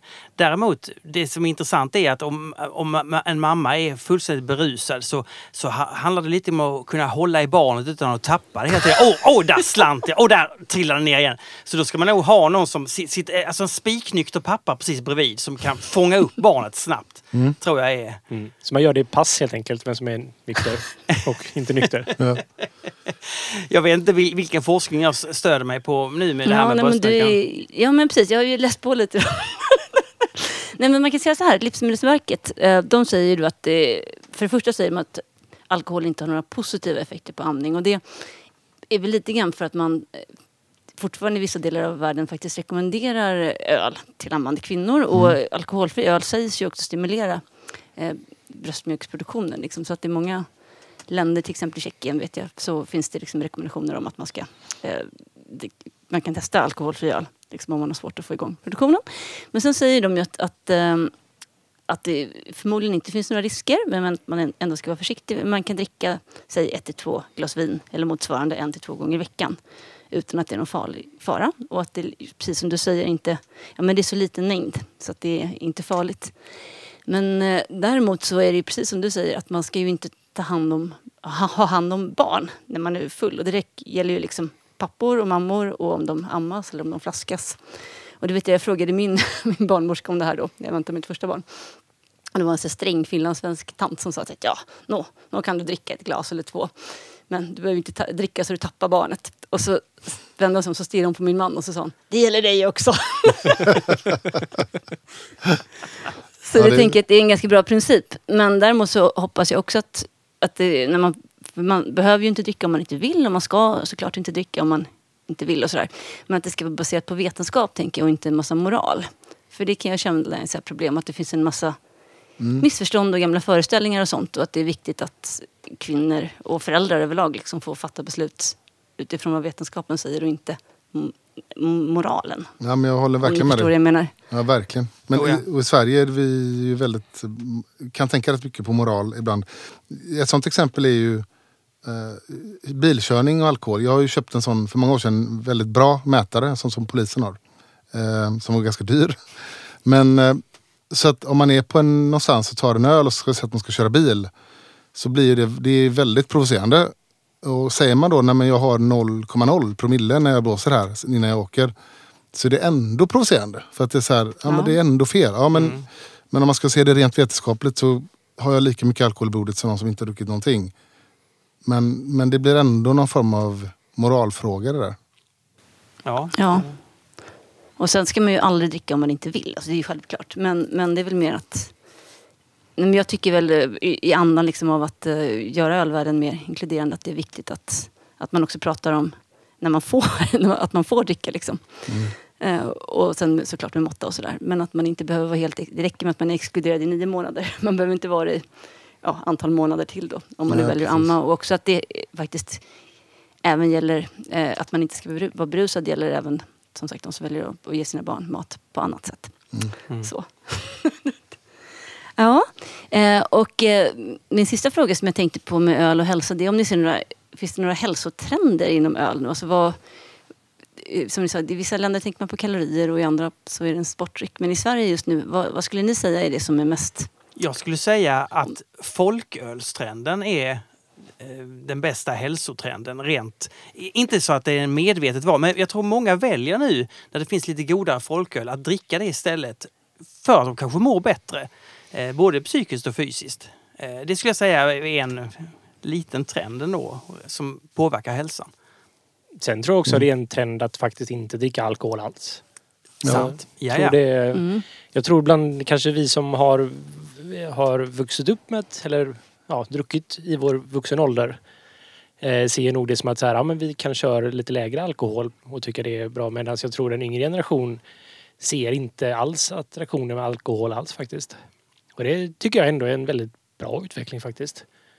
Eh, för jag tror man kanske också, alkohol ska ju vara någonting som har en förhöjd upplevelse på något sätt. Så att men det blir att Istället för att det blir någonting som bara finns och är tillgängligt och man ska dricka det så blir det som att så här, ja, men man gör det vid speciella tillfällen, man aktar det lite mer och då aktar man också drycken lite mer tror jag. Eventuellt i slutändan. Du Helena, vi ska snart eh, prata om dubbel-IPA och då undrar jag, har du någon favorit dubbel-IPA? Ja, inte min favorit kanske, men ett, ett, ett, IPA-minne det var när vi hade varit eh, på, eh, eh, på cykelsemester i Bamberg och druckit en massa tysk öl i en veckas tid. Och så åkte vi hem och då stannade vi till i Köpenhamn eh, och gick på ölbaren. Och så drack jag den här, en, en öl från Demolen som heter Stormen Averaj. Eh, så var det en sån här fantastisk, eh, lite citrustoner, dubbel-IPA. Och, som var, jag minns det var så gott när man har druckit en massa tysk och bambergsk öl. och så får en sån här som verkligen bryter av där man är så sliten efter, efter en vecka och så får den här i den här mysiga danska miljön. Så det är en sån, Demolen överlag eh, tycker jag är väldigt bra. Och jag är väldigt bra, både liksom lite mer så nederländsk-belgisk öl men också väldigt bra IPOR. Så det är väl ett sånt kärt IPA-minne kan jag säga.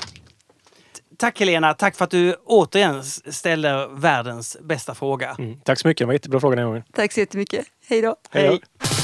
Den bästa frågan i världen. Då är det dags för eh, avsnittets tema dubbel-IPA. Har vi inte pratat om det förr eller? Jo, men lite grann. Fast inte...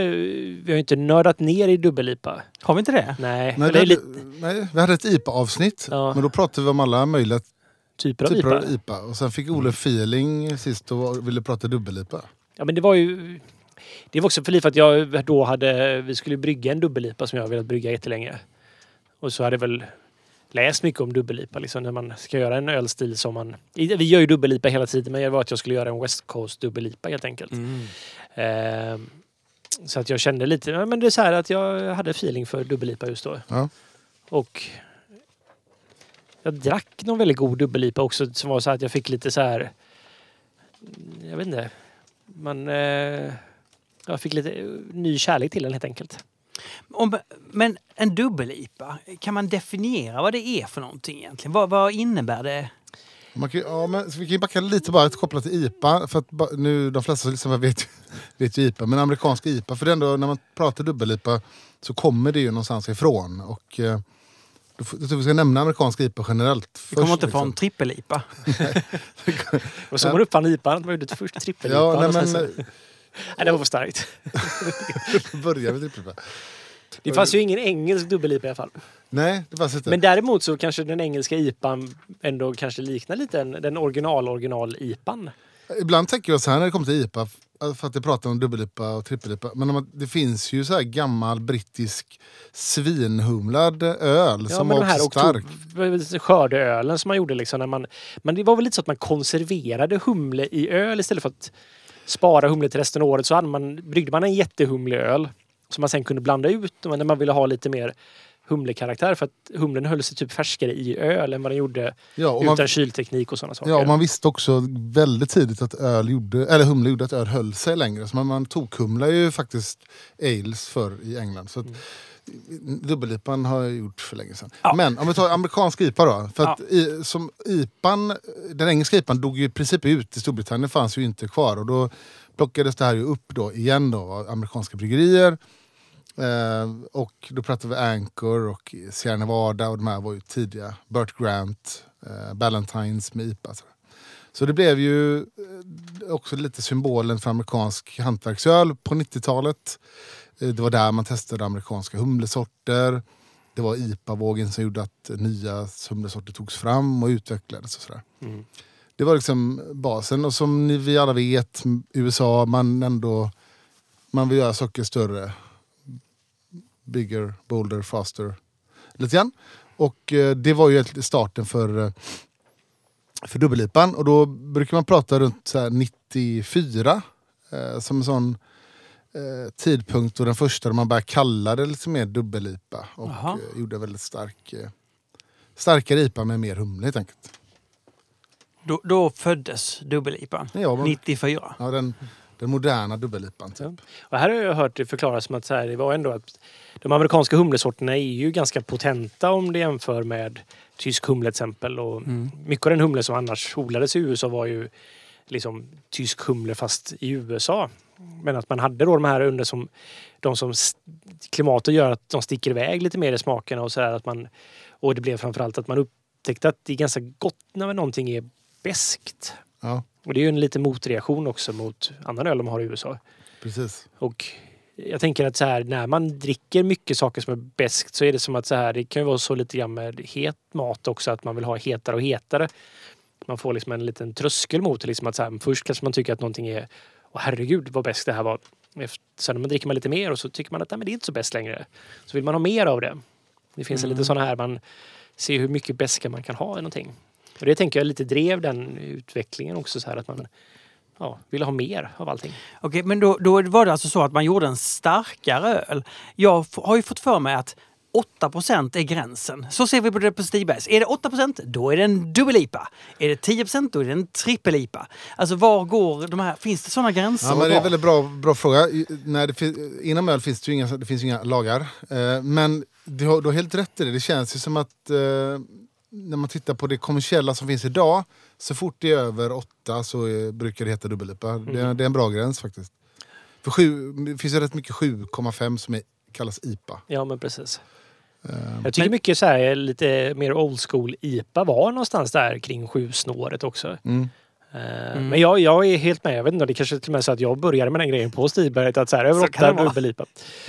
och eh, vi gjorde aldrig någon trippel-IPA när jag jobbade där dock. Men, men i mitt huvud så har jag den definitionen att så här, är det åtta så tänker jag att det är en dubbel-IPA och Mm. under åtta så är det ju sju. Eller eh, under åtta så är det ju sju, men då är det en IPA menar jag. jag kan räkna baklänges också. Men, eh, men sen så är det lite också så här med eh, mängden humle man har i. Och eh, man, eh, det är ju inte, det är ju lite missvisande namn. Det är ju inte dubbelt så mycket alkohol eller dubbelt så mycket humle heller. Nej. Men det kanske är att man har dubbelt så mycket bitterhumle från början eller liknande, att det kom därifrån. Ah. Och sen är det lite intressant att dubbel-IPA egentligen är ju starten av New England-IPA. Det var faktiskt lite så övergången. Det var inte så att man tänkte när man gjorde New England-IPA, det som kom att bli det, då var det ju faktiskt eh, lite, jag skulle säga med eh, dubbel-IPA som Ja. övergången gick från. För det är ju lite så här att man Aha. kanske då man insåg att det var lite krångligt att använda så mycket humle och sådär så att man kanske började torrhumla flera gånger och i olika steg och sådär. Så att, och det har ju liksom inspirerat lite i New England IPA-vågen någonstans. Och det har ju också varit så här, det var ju en dubbel-IPA är ju lite så här, det är också en så här lite bryggteknisk. Jag tycker det är roligare att brygga dubbel-IPA än att dricka det till exempel. Eh, för att man faktiskt måste tänka till och man får liksom hur kan man mm, liksom så här utan att bara slänga, alltså det finns ju en sån här diminishing returns på i mängden torrhumle. Hur kan jag få i så mycket humlekaraktär i en, i en öl helt enkelt? Mm. Utan att det blir för obalanserat och egentligen bara så gott som möjligt. Med, alltså det ska vara verkligen att någonting som lys, lyser fram eller så lyfter fram humlen på så Ja, det är ju nästan som ett ibland är, det är så här lite för att skryta som ett bryggeri man gör det som. Och, um, ja, det, det gör ju att man måste testa nya metoder. Så på OH vi använder så här, vi använder hopbacken och att man liksom försöker ha, lägga lager av lager på humle istället för att bara vräka ner i enorma mängder i torrhumlingen. Och det tror jag liksom, det tar man med sig sen också till annan öl. Så att men det, det kan ju vara lärorikt att brygga dubbel-IPA. Mer än vad det godare egentligen. Just det. Men om vi då går tillbaka till 94. Vilka var de liksom tidigaste exemplen som kanske också har blivit lite ikoniska? Ja, det började som du sa 94. Man brukar säga att det finns två, det finns två bryggerier som eh, man säger var först och de har ju tydligen pratat med varandra och, eh, i vänskapligt kommer fram till att ja, men vi vet inte vem som var först, låt oss ta åt oss äran ihop. Lite, vilket är lite gulligt. Och det ena är ju eh, Rogue, amerikanskt bryggeri, som, och en bryggare som heter John Mayer som gjorde en double IPA 94. Mm. Eh, samtidigt så eh, gjorde Vinnie Silurs och jobbade på ett bryggeri som heter Blind Pig. Gjorde en, en dubbellipa som på något för ettårsjubileet för Blind Pig Brewery. Och då låg det var ett öl som teoretisk BU på 100, det låg på ekfat i nio månader. Eh, och det, de två ses som liksom lite grann start, starten på dubbellipa. Och var det inte så att Vinny kallade det för dubbellipa och Rogue kallade det för Imperial-IPA? Så precis, för det var i, i, exakt, IIPA hette Rogues. Ja. Exakt, så det var ju två namn. Och de två namnen har ju levt parallellt liksom, sen dess. Då. Samma sak med två olika Ja. namn helt enkelt. Just det. Ja. Men, och det här var ju då 94, sen fortsatte de väl göra lite liknande öl under resten av 90-talet. Men man brukar ändå säga 2001 som startpunkten för det ölet som kom att bli så här kom att definiera den moderna dubbel-IPan. Och det är eh, Pliny the Elder från Russian River eh, Brewing. Och det var ju samma Vinnie Celerso som jobbade på Blind Pig Mm. som Ah. gjorde det här ölet eh, till en dubbel... Eller vad var det? Till Det var, festival? det var en festival och där Ja. tror jag de började kalla det för dubbellipa. Ja. Lite mer som att här, det kanske var ett... uh, Att man, man, man, man, man sa det som att så här, ja, men en dubbellipa för att det är en... Men det kanske inte var så officiellt namn. Men efter det så blev det väl lite som att ja, men det här är vad det är. Ja, Har jag fattat det som. Men, Och det var en, en, en väldigt så här, väl utstödd, torr eh, IPA som var... Jag vet inte hur stark den är. Jag minns inte. 8-9. Jag kommer inte ens ihåg nu. vilket, Eh, Pliny the Elder. jag tror den är 8,2. Ja, eh, den kom ju att inspirera väldigt, väldigt många. Och eh, Stone är väl ett sånt bryggeri som uttalat har sagt att de blev influerade både av Rogue och eh, Russian River, eh, the Elder, när de tog fram sina dubbelliper som var, och Stone var först i världen med att ha ett, eller först i USA i alla fall, förmodligen i världen då, att ha en fast, eh, eh, fast dubbellipa i sitt sortiment. Mm. Eh, det var väl Ru- Ruination va? Ja, precis. Det, det kan nog stämma. Den är en Centennial-dominerad. Ja. Ja, Ruination, ja var det. Precis. Och sen kom det därefter kom det ju en massa sådana amerikanska klassiker som Dogfish Head, 90 Minutes, Just det. eh, Bells, Hop Slam, Lagunitas Maximum, Three Floyds Dreadnought, Alesmith och Pal- Ballast Point. Allt det här kom ju mycket från ja, ni hör ju, mycket amerikanska västkusten och San Diego kom att bli så här eh, staden för dubbellipa associeras med. Det var de som liksom stod bakom mycket av det. Och här har jag tolkat det lite också som att faktiskt, för att när man skulle göra dubbellipa så istället för att det inte skulle bli, för det är så mycket alkohol så man får mycket sötma av alkoholen och man ville hellre ha den lite torrare för att det skulle ändå vara drickbart och sådär. Så man använde inte, på den tiden så hade man ju ganska mycket crystal malts i sina IPor.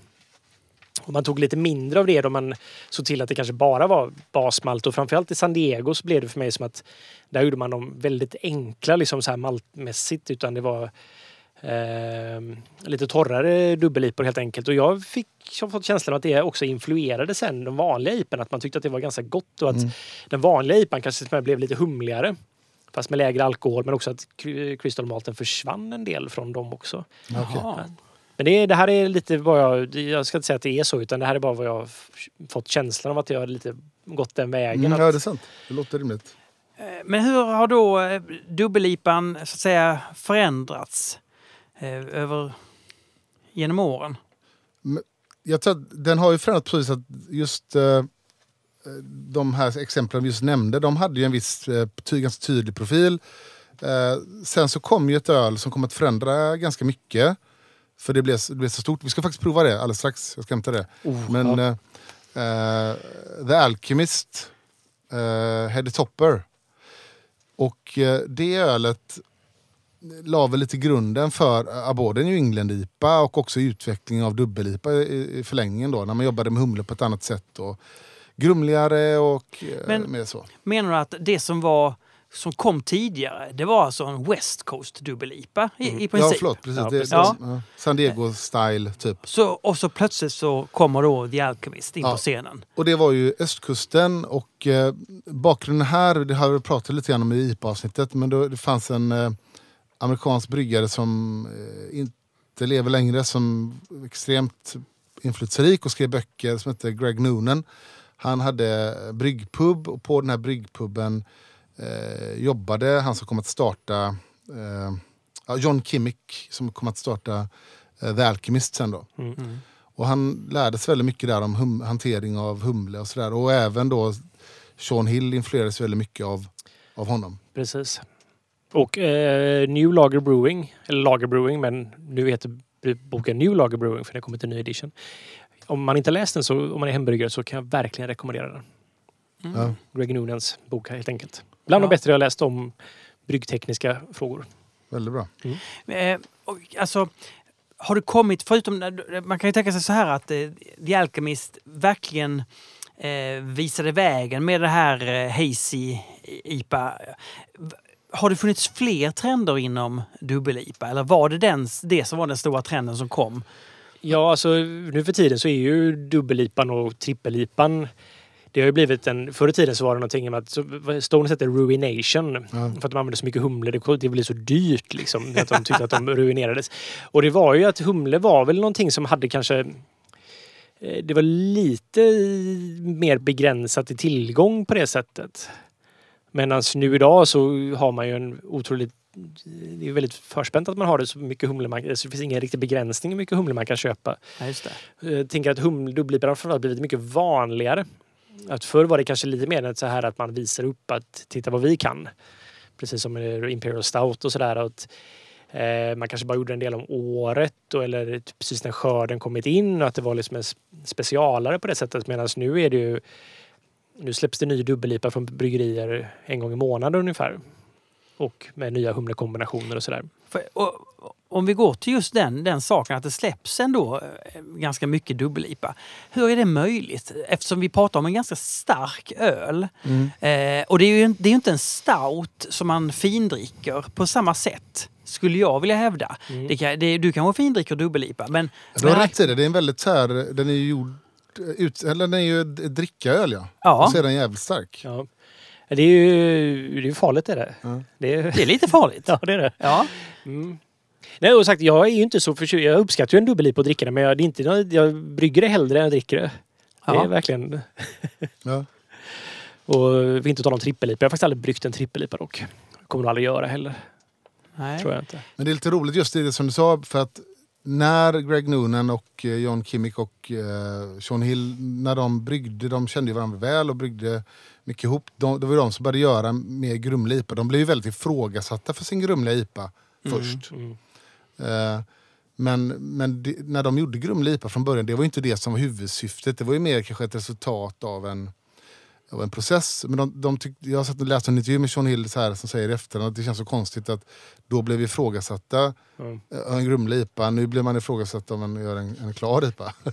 Det har förändrats jäkligt snabbt. Liksom. Och där tror jag det vi pratade om tidigare med att man eh, använda jäst. Liksom. På östkusten så hade man ju traditionen att använda mer engelskinspirerad jäst än vad man hade på västkusten. Västkusten är väldigt dominerad av Sierra Nevadas jäst och Cal Ale som är väldigt lagerlik på det sättet att den är väldigt clean. Medan på östkusten så använder man ju mer husgästen där var ju oftast väldigt mer engelsk inspirerad som har mer estrar och sådär och kanske också då hade då förmågan att göra de här biotransformationerna på ett annat sätt. Vilket, så det var ju nog ett resultat mer av att de försökte göra dubbellipor och försökte då eh, få sin gäst som kanske inte jäst ut lika torrt och sådär att anpassa till- sig till det. Och lite där föddes då den New England dubbellipan på det sättet.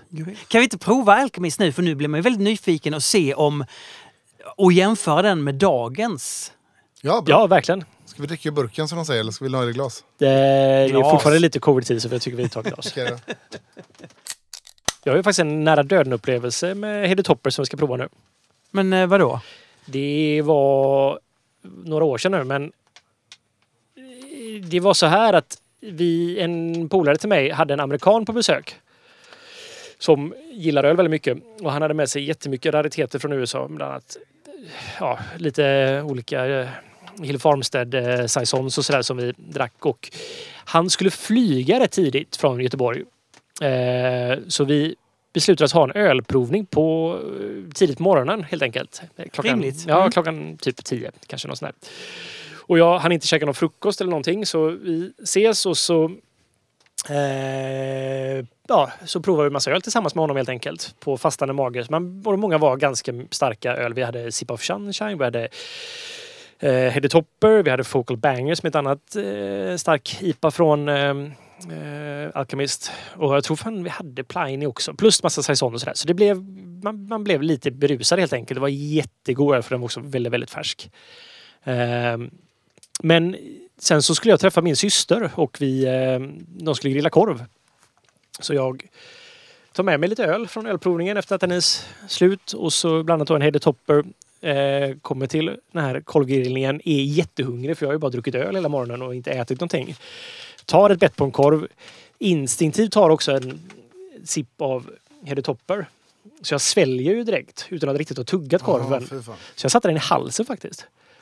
Och kunde inte andas på riktigt så här. Och hade inte min eh, systers man som är sjuksköterska varit där och vet hur man gör den här magmanövern för att så hade jag nog, Strukit med? ja, Dött med en Heady Topper i halsen. Japp. Och korv. korv. Otroligt obehagligt faktiskt. Ja, ja. Det var, eh, det var faktiskt, Alltså, det kliar i kroppen när man hör Ja, jag kan tänka tillbaks på Det svinvidrigt. det var så här, bara att det var ren och skär flax faktiskt. Shit. Så tugga korven innan ni äter den. Det är lite roligt att på eh, Heady, to- eh, på Heady Topper-burken så står det “Drink from the can”. Och det här hävdade han ju så här, att man förlorar så mycket arom när man häller upp i ett glas eller liknande. Jag tror inte det är så utan jag tror det kommer från att typ grumlig öl var... Man tyckte att inte det var så fint förr i tiden. Så han ville att man skulle dricka ur burken av den anledningen för att man skulle inte titta på ölen. Såklart. Han är ju värre än, han är värre än Olle. Han tycker att den... Inte att den förstörs i solen som Olle säger. Han, det, inte ens, det får inte ens komma ut ur Det, burken det, det, glas. han, han var Nej, faktiskt med anledning också när han... Nej, men det, som roligt, det som du sa där, Drink for the can och Drink Fresh framförallt, allt som står på här. Heady Topper var ju det som startade hela vågen, skulle jag säga, med freshness kring IPA.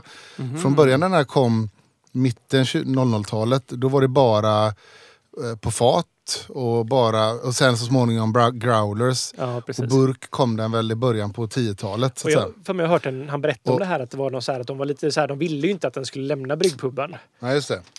Men att de såg ju sen att det var ju någon, de på, kom på en person med att liksom ta med sig sin pint in på toaletten och hälla upp i små flaskor som han sen sålde.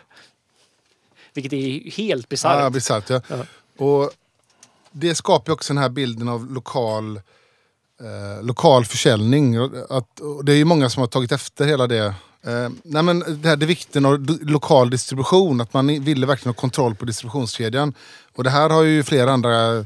Det upplägget har ju flera kopierat efter det. Mm. Ja, verkligen. Och sen så var det så att deras bryggpub förstördes väl i den stormen, vad heter den, Sandy eller liknande?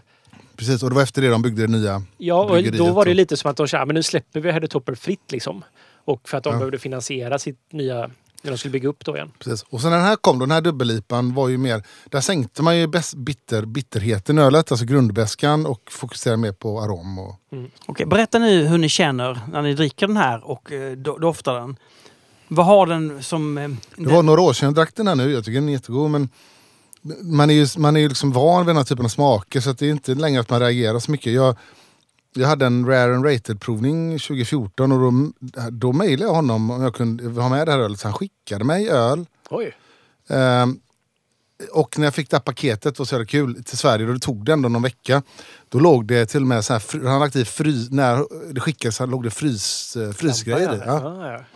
Ja, Men så att, nej men det var jättegott men eh, Det är ju en bra beska i den här dock. mer än vad det kanske är idag i många dubbel-IPA. Precis. Det är det verkligen. Mm. Jag tycker det här är alldeles utmärkt gott. Ja men det är det verkligen. Och den har ju en, det är en så här nästan lite jordig ton samtidigt också. Mm. Och den, jag tycker nästan att man kan, det, det är en kombination av lite beskan och lite vass sådär, men den, den, man kan också känna alkoholen i den tycker jag. Sen så är det en grej som jag tänkt på, jag vet inte om jag minns. Jag minns den som mer maltigare förr i tiden. Det är det enda jag... Men det, det kan ju också bara vara en uttryck att de bytt bryggverk och sådana saker. Men eh, Det är väldigt gott här faktiskt. Man skulle få spekulera så skulle jag gissa att det är Simco Amarillo den här någonstans.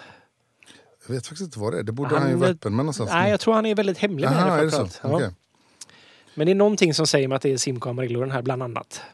Men detta ölet, det är väl typ det första ölet så, så där burkar började skickas runt Mm. så här 2014. Det blev så här sociala medier. Det var ju liksom sociala medier-snack. Det blev mycket tradingobjekt. Och det blev ju super, första så här hypade IPan på det sättet. Och det är ju väldigt gott. Det är ju den här att det är ju en proto eh, New England IPA, dubbel Ja. IPA på det sättet att den har den här, den är ju en den är ju, bäskan är ju verkligen där. Det här är ju mycket bäska. Ja, man, nu börjar den kännas. Ja. Och, men samtidigt så är ju balansen då med gästen som kanske lämnar lite mer restsötma och att eh, ja, den är ju fylligare än vad jag skulle säga att en eh, West Coast dubbel IPA till exempel. Ja. Ja. Roligt att få dricka igen. Det var några år sedan jag drack den här. Ja, jag får ska till Martin.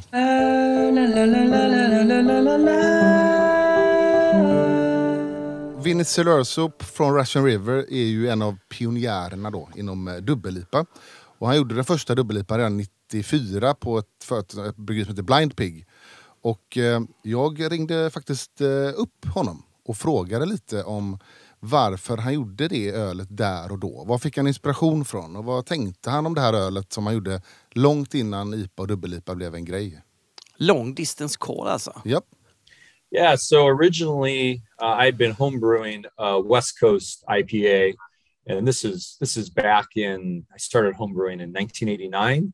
So from 89 to 94, when I went professional, I was I was brewing mostly. That was about the only thing I was brewing as a homebrewer was this West Coast style IPA. And then when I decided to go professional, I had some uh, pretty uh, old and unique equipment, brewing equipment that was pretty much just cobbled together by a, a former brewer who I bought it from. It was out of business already at that point. Um, the mash tun was built by hand. The louder t- or the um, the kettle was an old soup uh, kettle from a military base in Arizona. Um, the fermenters were actually all plastic, if you can imagine that. Um, they're cone bottom, food grade plastic tanks. Anyways, it, it, it definitely left a lot to be desired. So, my idea for the first beer was to take our uh, regular IPA recipe, which I had been honing in as a home brewer, and brewing it, doubling the hops, raising the malt bill a little bit, and then giving it an extended dry hop time and essentially making a, a double IPA. And that's that's where that's that was really the inspiration and the idea for it. It was it was technically less about trying to make a big flavored beer, although yes, that was the goal. But my thought was, well, you know, to test this equipment that I really don't have a lot of experience on. It technically was my first commercial brew ever on my own. Um, why don't I make a bigger beer with bigger notes, hop flavors, and malt flavors and whatnot, and you know, in hopes of still being able to sell the first batch of beer and not have to dump it. So, um, so that was that was really the, the the foundation of it. It was doubling the hops and really bringing the uh, the malt load up. Um, you know, inter- interestingly, back then, you know, you had you didn't have all the hop varieties we have now, and I think I think when you tell the story of IPA and double IPA, you know, any now anywhere in the world because you know hops are such a global industry. When you look back to the to the mid '90s, there was one no one making IPAs. Um, you know, we were just one of a handful of breweries, but you also didn't have all the hops available. You know, those that early um, those early IPAs I was making at Blind Pig in the you know 94, 95, 96, you know, they were bittered with Chinook, they had Cascade, uh, Centennial, uh, Columbus hadn't even come out yet, or what we know as CTZ. So that that came out, or at least I was able to get my hands on it in '95. So all my early recipes didn't even have Columbus in it. Uh, when I started homebrewing uh, in 1989, um, I had just received an experimental hop from the homebrew store called CFJ90. Well, CFJ90 eventually became uh, Centennial. So it gives you an idea of, of you know how things were back then. There was no you know Simcoe, Amarillo, Mosaic, you know Citra, you know all the the hops that make it quite easy to make IPA now. Those those didn't exist. Oh. So um, so it was a totally different landscape. Yeah, yeah. And I, and I and I think that's an important part of the story of of IPA and double IPA is that really a lot of the growth of the flavor that we see in our beers are because hop growers, hop breeders have taken the lead on breeding, you know, new hops for us. And and it, and it should be remembered too that it takes breeding hops is a 10 or 12 year process. So when I first used Simcoe, uh, when it was YCR 014 in 1999, um, that was being pro- that that had started in the late yeah. 80s you know being propagated um, in the breeding program long before ipas were even a thing you know Yeah. I just saw a, a page from the Craft Beer and Brewing magazine where they showed a graph of what is grown in the US now in terms of hops. And based on that, it was we will still have Citra and Mosaic for the next 10 years. What Yeah. yeah.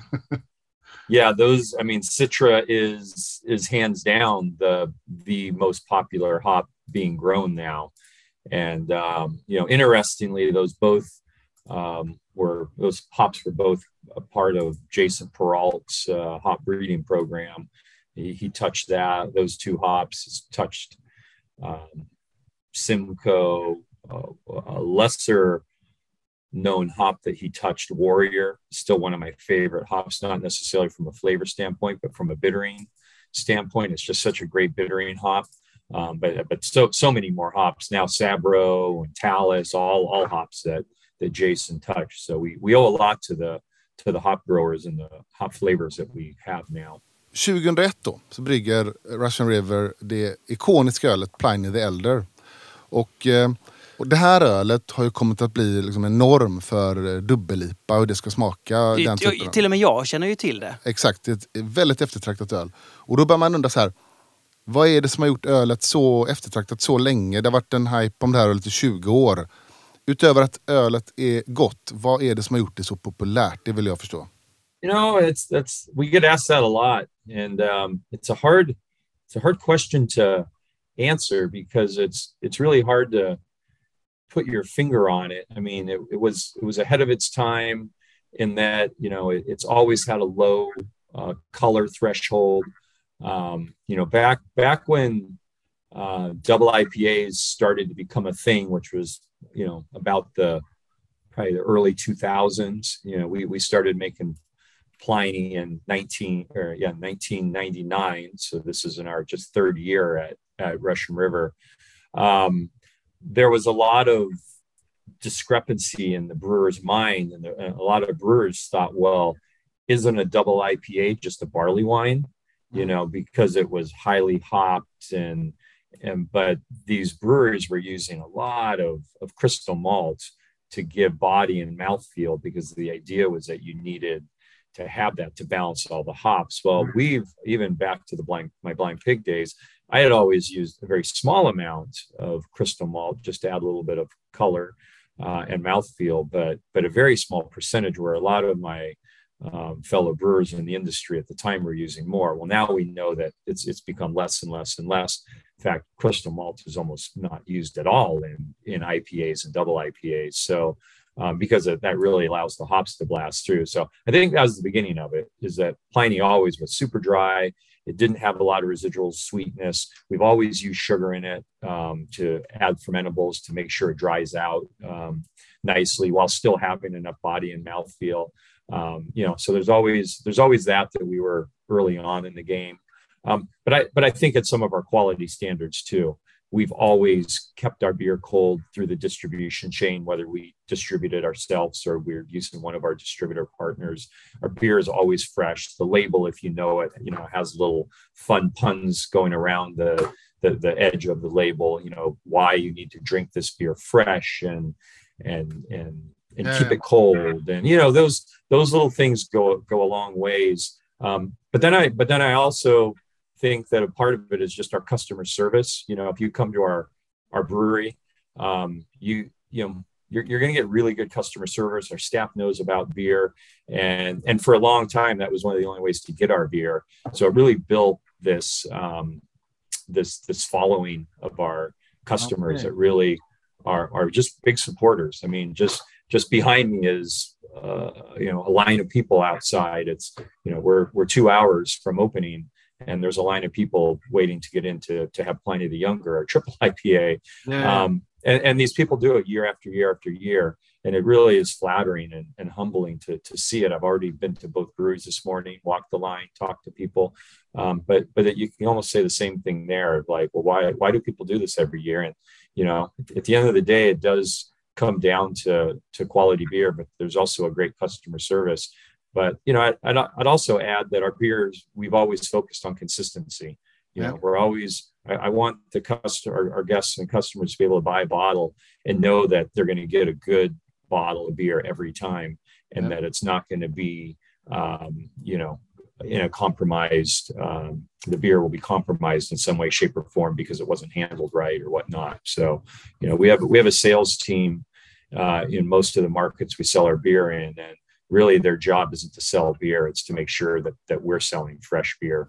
Russian Rivers öl går ju inte att hitta särskilt eh, enkelt eh, utanför Kalifornien. Och eh, jag tänkte på det här tydliga kvalitetstänket som bryggeriet har. Är det en av anledningarna till att de inte vill exportera sitt öl exempelvis? I mean, even within the United States, 80% of our beer is sold in California. You know, it, it has to be remembered though, California has like 40 million residents. So we have a, a huge, or maybe it's 60 million. It's, it's, it's a lot of people live in California. We have a huge customer base. I mean, what it's the fourth largest economy in the world. I mean, that's the, it, the, the economy of California is larger than most countries' economy. So there's a lot of people here. It's it's even legal for us to ship direct to consumer. So we we do that every week. So folks um, can buy a 12 pack of Pliny or one of our other beers that we have available online, and we'll ship it on Monday, and you'll have it on Tuesday. So um, you know, there's a lot of business opportunities here, and, and from a freshness standpoint, you know that that really is what drives our focus on just staying mostly in California with a little bit of distribution outside of the state, but certainly not exporting um, our beer outside of the U.S. Um, you know, in this day and age, there's so much great beer out there. Like Yeah. even even in a, a, a East Coast market that we don't sell our beer in, you know, there's probably a, a, a great number of beers, and um, you know, for for us folks that want to drink Russian River, we we you know you have to get lucky if it happens to be in a market you're in, or you just come and visit us. Yeah, that sounds great. I think you, some of the answers you just gave gives me an understanding why it's still popular, so popular. So, because many Yeah. breweries, as you say, they they they get bigger and bigger, and they take every chance to sell the beer. But Yeah. some, sometimes that isn't the best best thing to do. So, No, no, and there's no no don't no knocking those that have grown like that, but we are very protective. We're protective of our beers. Natalie and I are protective of our beers, kind of like a parent is protective of their young child. You know, where I, I worries me um, when we ship it afar and how it's going to be handled, and and if we ship to a foreign market, we don't have anyone there to to really make sure that it's being kept cold and sold quickly and that that sort of thing. Och eh, Russian River har ju växt en hel del. De byggde ett nytt eh, produktionsbryggeri. Och jag frågar lite grann om tankarna med den här expansionen. Hur har det påverkat hur de jobbar med sitt öl, med processen och med humle och sådär? Yeah, you know, um, we did build a big production brewery in 2017, opened it in 18, and that did expand distribution significantly, but only in California. Um, we, we pretty much filled in all the holes in the state and then added more distribution to our uh, local uh, markets that we already sold in. Um, and, and the idea was one, build a dream brewery, build a brewery that um, was much easier to run by our brewing staff. Uh, a great customer experience. So we have guided tours, self-guided tours. The tours are in the brewery, but on a walking deck above, so they're looking down. You, you get to taste beer. It's very interactive. You can smell the fermentation. Get to walk into the barrel room and look down on all the barrels. So it's it's as much a sensory experience as it is anything else. But obviously, we we had to to build a brewery like this, we also had to increase capacity. But a lot of that was to make better beer. Uh, you know, make better beer by making more beer, by bettering our process. The basic process of our beer really hasn't changed um, of making, you know, Pliny the Elder. Uh, we still, you know, it's a five day primary fermentation. We dry hop it.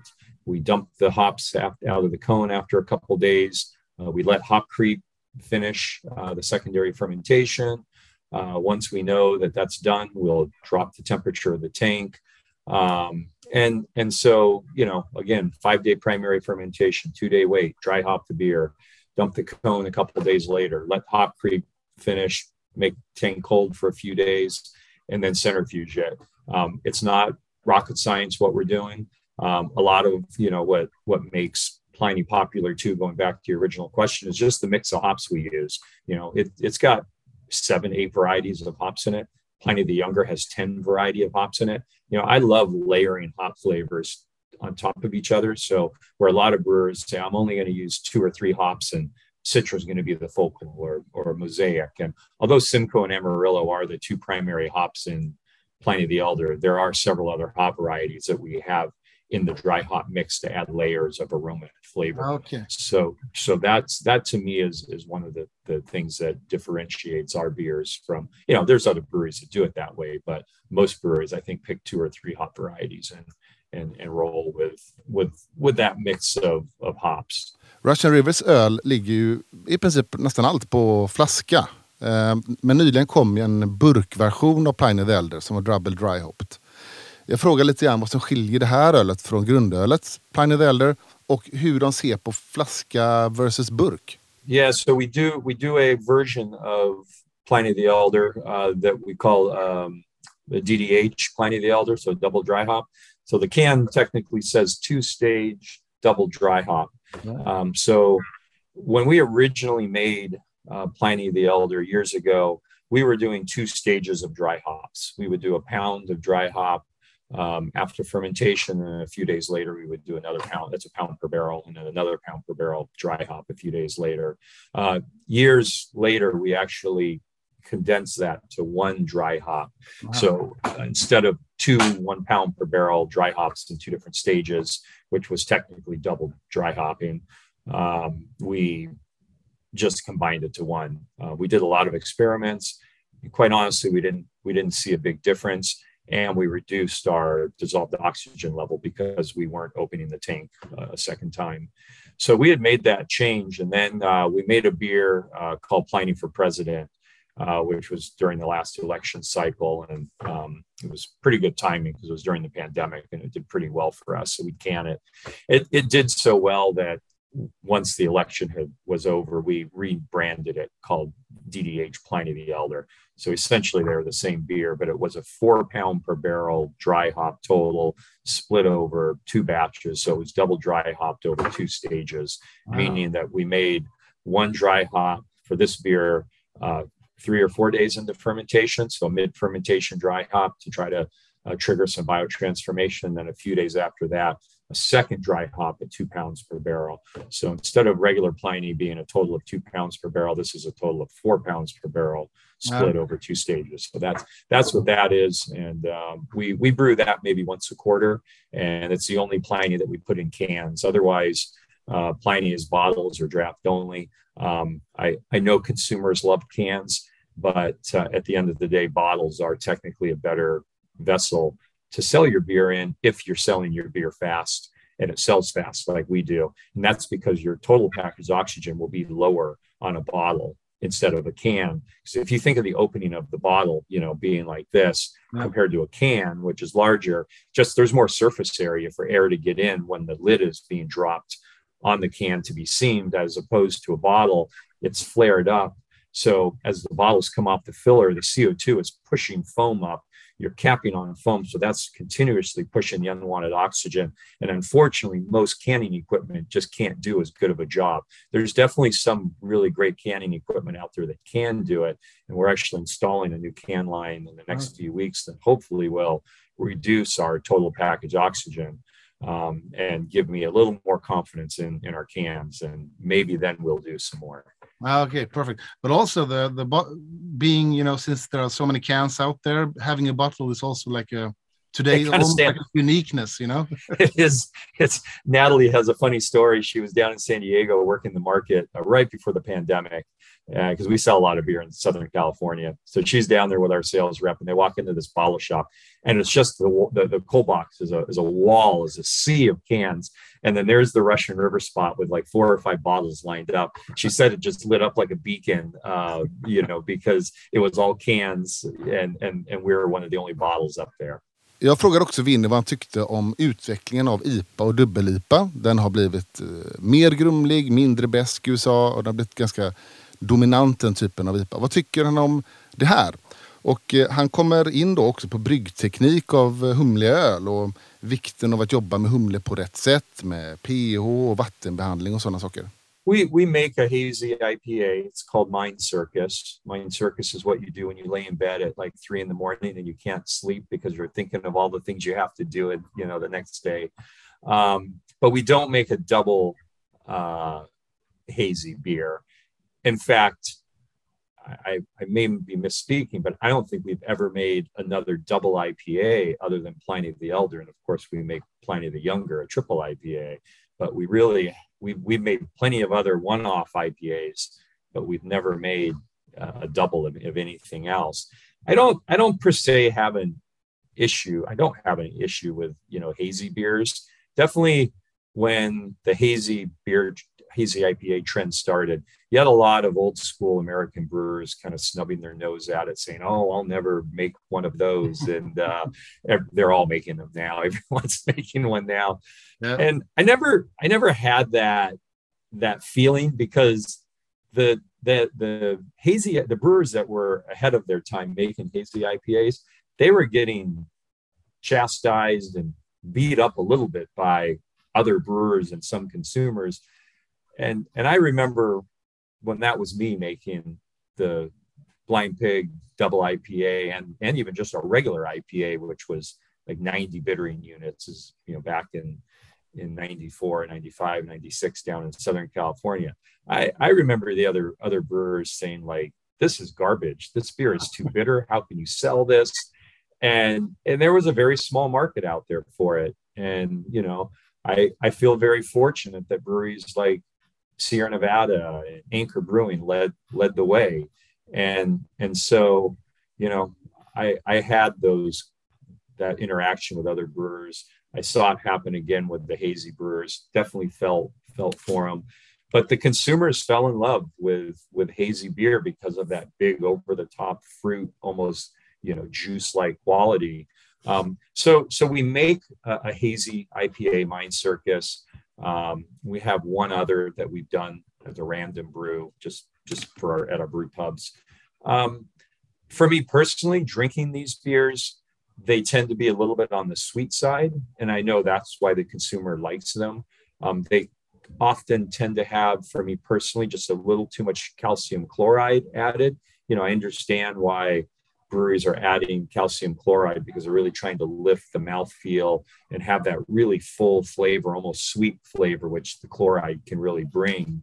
Um, I'm still more of a fan of a higher, you know, calcium sulfite level. We're using more gypsum compared to calcium chloride, although we do use chloride in in our water mix to bring body and mouthfeel because our beers are relatively dry.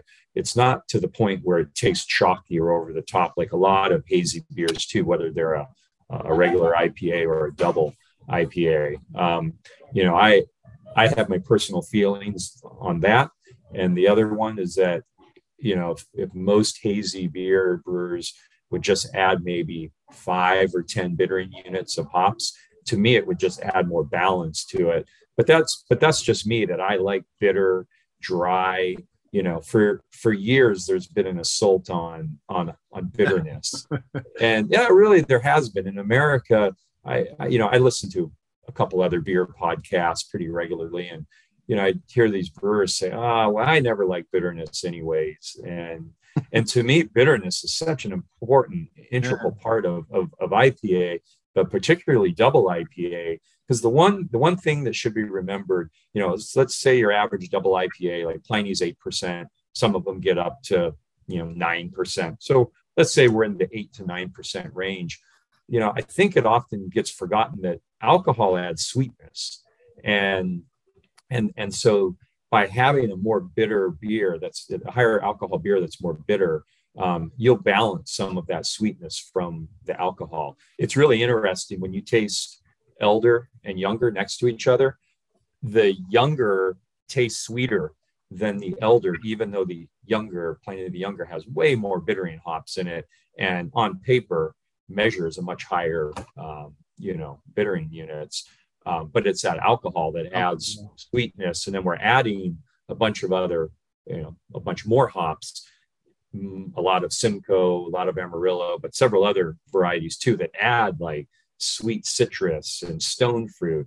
And those sweet hop aromas and flavors start to kind of meld in the the overall flavor and aroma profile too to to maybe where you're getting some some sweetness. But you know so so on the hazy you know front um, i'm i prefer more of a classic um, clear beer both for a standard and a hazy ipa or a, a, double ipa um, i drink hazy ipas i love the aromas of them.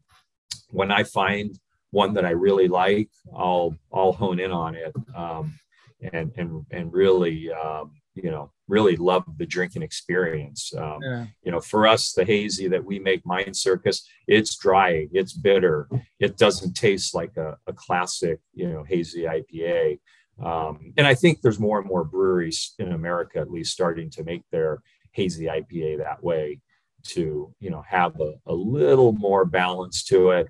Because for me what happens is you drink a, a hazy and it's so heavy and it's hard to really drink a full you know pint or can of it because of that heaviness. You know i there's a term in belgian um, that they say a beer is digestible and what it means is that the beer is dry that it's really drinkable that also you won't get a hangover the next day if you have a couple of them you know? I mean think of duvel. It's eight and a half percent alcohol Yeah. but it's it's bone dry. It's so drinkable. It's got a nice crisp bitterness that just keeps you coming back for more. Or you know beer like Taurus Bulba or XX Bitter, you know, two other like Yeah, classic great. Belgian. Yeah, yeah. lower alcohol golden golden blonde beers. But again the common theme is that nice crisp bitterness. And and there's a lot to be said about bitterness in your in your ipas you know one one thing that also gets overlooked is ph um, Yeah. ph can be a huge driver in, in in extraction and how your you know your hops isomerize or not. You know if you have two if you have a lower ph you can you can still get all the flavor but your you know extraction rate is lower but there's a time and place for that you know or if you want a little harsher uh, more aggressive bitterness maybe you want your ph a little bit higher in the boil so that you're getting you're extracting and isomerizing more um, more of the alpha acids so there's ph ph is another you know part of, of double ipa that i wouldn't overlook by any means But that, yeah, but I, I, I fully agree. I also love bitter beers, and, and I think an IPA should be bitter for myself. And a friend of mine called it the, the that he missed the daddy IPA. I thought it was quite a fun term. He meant the the bitter IPA. So, but, that's yeah it's like uh, it's like our um the you know all of the merchandise we sell lots of merchandise and whatnot the baseball hat that i like which is like a form to fit to my head as opposed to like the baseball you know, Yeah, like yeah. the baseball player would wear they Yeah. they call these uh, dad dad caps or dad hats because uh as older generation uh, like it it's the same thing so yeah, but but there's there's a there's a movement now of breweries coming back to West Coast style. I I always I hear other beer writers say like, oh, the West Coast IPA is making a comeback, and you know I jokingly say, well, never went anywhere at Russian River. you know, while while we make a hazy beer, and I thoroughly enjoyed the challenge of figuring out how to make a beer hazy because it's not as easy as you as, as one would think. I mean, I can't tell you how many batches we had that a week later was clear, and it took a lot of research and uh, and to figure it out. It was really fun. Um, but um, but yeah, you are you are seeing a lot of brewers now adding maybe a brewery that was hazy only adding a, a West Coast or a couple West Coast styles to their beer. There's and you know now there's this kind of a cool new progressive IPA where they're making it really big in hop flavor, you know, aroma and flavor, but they're keeping the bitterness low um, you know, like a hazy IPA or double IPA, but then, but it's, it's clear and they're making the beer drier. So it's, it's got the drinkability of a West Coast, but the big giant aroma of a hazy, which is pretty much how we've been making our IPAs, you know, for, for decades now.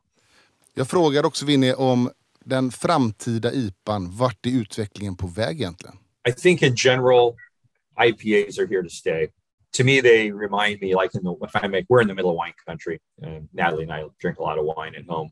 If I make a comparison, it's like Chardonnay, the white white grape white wine that is like the number one wine by the glass and wine sold in America, and it's pretty ubiquitous now. Chardonnay can be made in all these different styles, um, and that's the same with IPA. You can have a low bittered IPA, you can have a high bittered IPA, you can have a low alcohol, a high alcohol.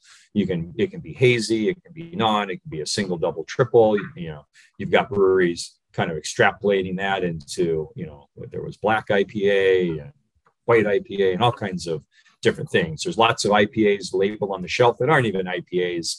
You know, if you were to really break them down, you know, they're just these breweries are just riding the IPA, you know, Yeah. coat coattail, if you will. Um, so I don't I don't know that you know hazy IPA isn't going anywhere. It's it's popular. Um, regular West Coast style IPA isn't going anywhere. Um, these little variants that are popping up, like Black IPA had its day, but that was quick. It was it was there and gone. Brute IPA there and gone. Um, what is starting to pick up a little traction is uh, is the cold IPA. Have you um, have you Yeah. have you We had you one. red- We, tri- we tried one today actually. Uh, didn't really understand it, but maybe it comes later. yeah it's the the it was it was brewed originally by uh, wayfinder up in uh, portland oregon and the idea is that you're using basically a, uh, an industrial lager recipe so either using like rice or corn in it um, for maybe 20% of your malt bill or your grain bill and um, to really lighten up the body and and bring a, um, a drier crisper mouthfeel to the drinking experience, like you get from a lager. Um, uh, I think Kevin Darby, the brewer who made it originally, the brewer at um, Wayfinder, I think he ferments his at like ale temperature. So it's sort of like a steam beer, you know, lager yeast at ale temperature. But I know of brewers that are fermenting it cold as as well. And but the, the kind of the backbone of it is is to it's it's you know it's lighter in body because you're using rice or Yeah. corn or whatever and um and and we've we've tested one in our pilot brewery it's fun to do i'm actually going to do some more because it's something we were already thinking about before you know it, it kind of became a style and it's it's picking up steam in a small way i don't think it's going to be anything like hazy ipa by by any means but um but it hasn't gone away whereas like black ipa was like okay. here and, and it was gone I understand. Yeah. uh, and same with brute was even quicker. So I think you will. I think you might see the the cold IPA thing, the cold IPA movement happen. It's just not going to be, um, you know, at the extent that we saw um, hazy. And it's it's interesting. And the reason I wanted to do it was not necessarily to lighten up the body and mouthfeel.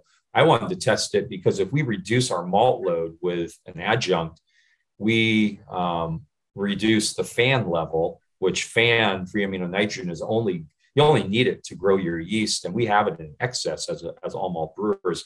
Well, fan also contributes to um, Strecker degradation or poor shelf stability. So my my thinking of doing make using the rice would be to reduce the sh- the amount of fans so that we increase our shelf stability and flavor stability of our beer. Mhm. So, um, so I'm, I'm looking at it from a slightly different standpoint.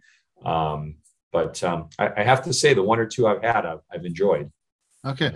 The the one we tried here was um, the thing I missed in it was like the I missed some body in it because it Yeah. was a little bit thin and it was quite high in bitterness, so it became a little bit harsh side. Yeah, yeah, yeah, yeah. That that's the interesting part of it is how how dry is it? But really, with hop creep, you have so many beers uh, in that same dry in that same area. You know, finishing down under two Plato, which is probably what the, the cold IPAs are, are finishing at. But yeah, if you have bad hop creep, you're going to end up with with beers probably that dry anyways. So your all brewer is probably already dealing with um, you know adjusting their bitterness so it's not harsh or overbearing. Okay. Well, we'll see what happens. Um, and well, I want to thank you for sharing your time with us, and uh, good luck with. Uh, I think you have some days left of your Pliny the Younger. Yeah, yeah. Today is uh, let's see, Friday, Saturday, Sunday, Tuesday. Today's day six of uh, of Pliny the Younger for 2022 in in person. So I mentioned it before. There's a line of people at the brewery, actually at both our breweries. Um, it's amazing that folks come out and will wait for hours to come in to, to drink our triple IPA that we make just uh, once a year and release just once a year.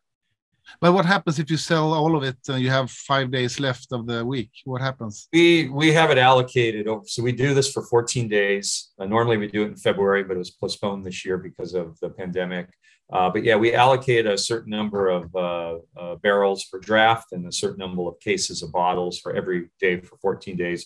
So we may run out late in the day uh, each day um, at both our breweries, but for 90% of every day we have draft and bottles available. It's a limited amount of uh, draft glasses that each person can drink. It's a, you get to, uh, the option to buy two bottles per person. Uh, you have a table limit, two and a half hour table limit, so it keeps the line moving. But this has been going on since 2010. It, it's the most amazing and um, unbelievable thing. If it's, it's hard to put in words how Natalie and I feel every year that folks still come out year after year after year. You know, it's been 12, 12 years that folks have been doing this, and um, and they they willfully wait in line, sometimes in the rain, to to drink our beer. So uh, we're we're definitely flattered and humbled. Good luck with everything, and uh, hope to see you soon. Thank you. Yeah, we'll welcome you anytime for a visit.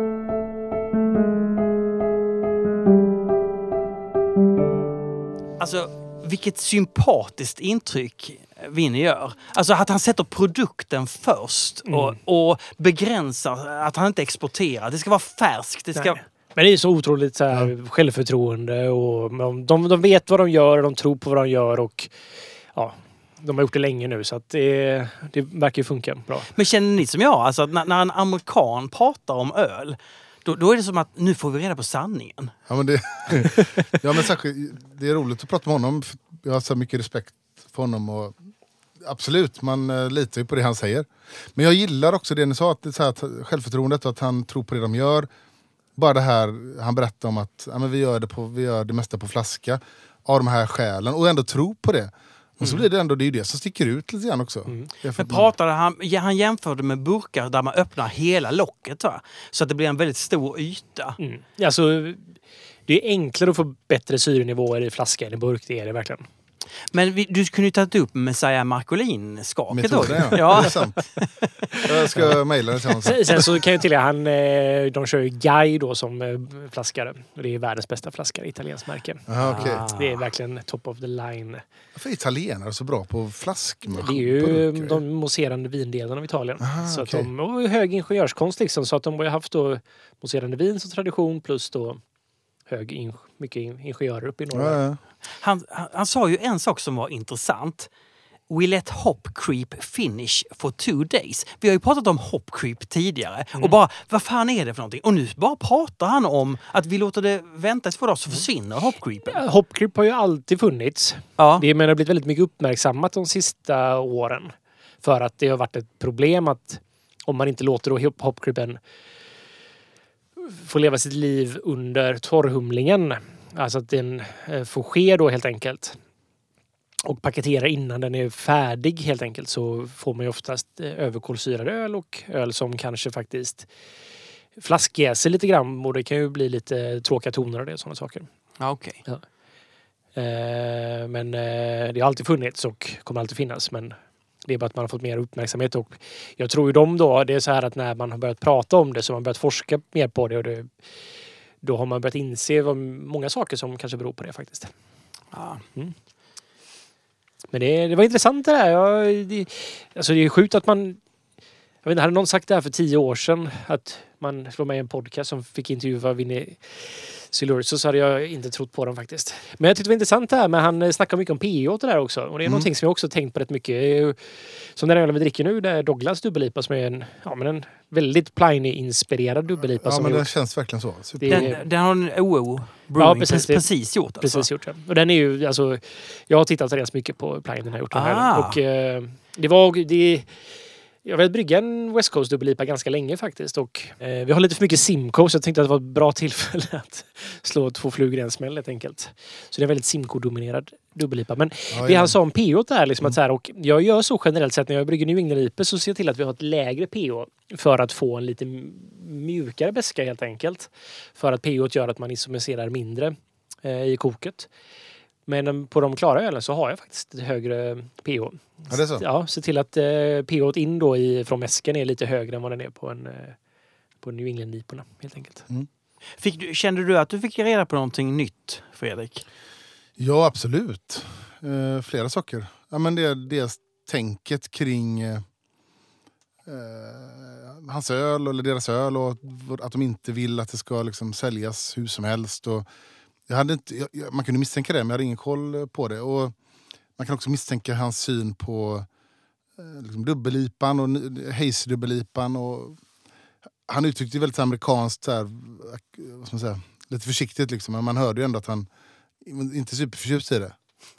I den utvecklingen, eller? Det hörde jag mellan raderna, men jag vet inte, eller så ville jag höra det. Jo, men lite. Men sen så jag köper också det här att, liksom att han... Eh, jag kan ju tänka mig att de fick rätt mycket skit när de började med sin extremt beska Ja, ja. Att det var, det var lite over the top liksom. Att sen blev det mer och mer Det normaliserat. det standard. Liksom. Ja, men man ska ju göra det man tycker själv är gott liksom. Och man Ja. behöver inte tycka att allting är gott. Nej. Ja, Nej, det inte meningen att racka ner på, på... Jag bara menar att det han sa, jag känner igen det så jäkla väl. För jag, det finns ju hazy dubbellipa som jag tycker är jättegoda. Men det finns också sådana som är så jävla klumpigt söta så det, de är väldigt svåra att dricka. Mm. Och den, det känns som att den kurvan kanske har nått piken på den och nu vänder det lite grann. Liksom. precis. Det här med, för jag, det har jag aldrig riktigt förstått. För jag, det här med när man i- försökt verkligen ta ner beskan till noll i stort sett. Den, eh, det var också en trend för länge sedan när man skulle göra en teoretisk noll-IBU även i West Coast.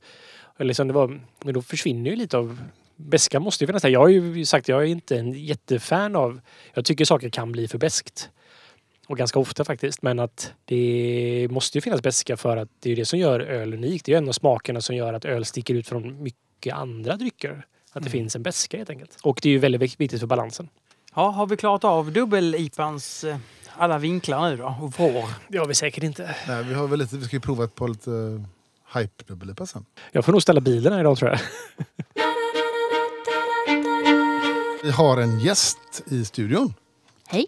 Inte Andrin som jag sa en gång, utan Andrine. Nej, vad fint. Eller hur? Ja, Jag Andrine. Ja. Och du sa, An- Andrin. Jag tror det var franskt. ja, du, när du nämnde mig i podden förra gången så var det fel på både namnet och eh, min egen podd. Ja, precis. Ja, Jag sa nog Folkölspodden någonting. precis. Den heter eh, Fölkpodden. Ja. Berätta vad det är för podd. Eh, det är en podd om folköl, hantverksölsfokus. Eh, vi pratar ju ganska mycket ölvärlden i stort men vi fokuserar på folköl och eh, provar ganska mycket hantverksöl. Mm. Och du syns eh, mycket i... Du har ett eget konto som heter Sockermongot, eller? Ja, Berätta om det. Eh, sockermongot är ju ett smeknamn för diabetiker. Det är inte så många som vet det kanske, men det är där det kommer ifrån. Eh, och där har det bara under de senaste åren blivit så att jag eh, matchar mina ölburkar som jag dricker på olika sätt. Oftast, det började med en tröja som eh, matchade en flaska jag drack. Eh, och sen, typ, sen i höstas så kan jag väl säga att det har spårat lite mer. Så det är mer, eh, mer ansiktsmålningar och lite mer... Eh, man måste ju hela tiden höja ribban annars Ja, blir det ju tråkigt. eh, Jag blev ambitiöst. otroligt imponerad av den du gjorde i helgen tror jag. Med den Ja. vi gjorde med Bad Seed. Svart. Ja. Ja. Hur lång tid tar en sån här sminkning att göra? Eh, jag tror att det tar, det beror lite på, men säga tre timmar kanske. Ja.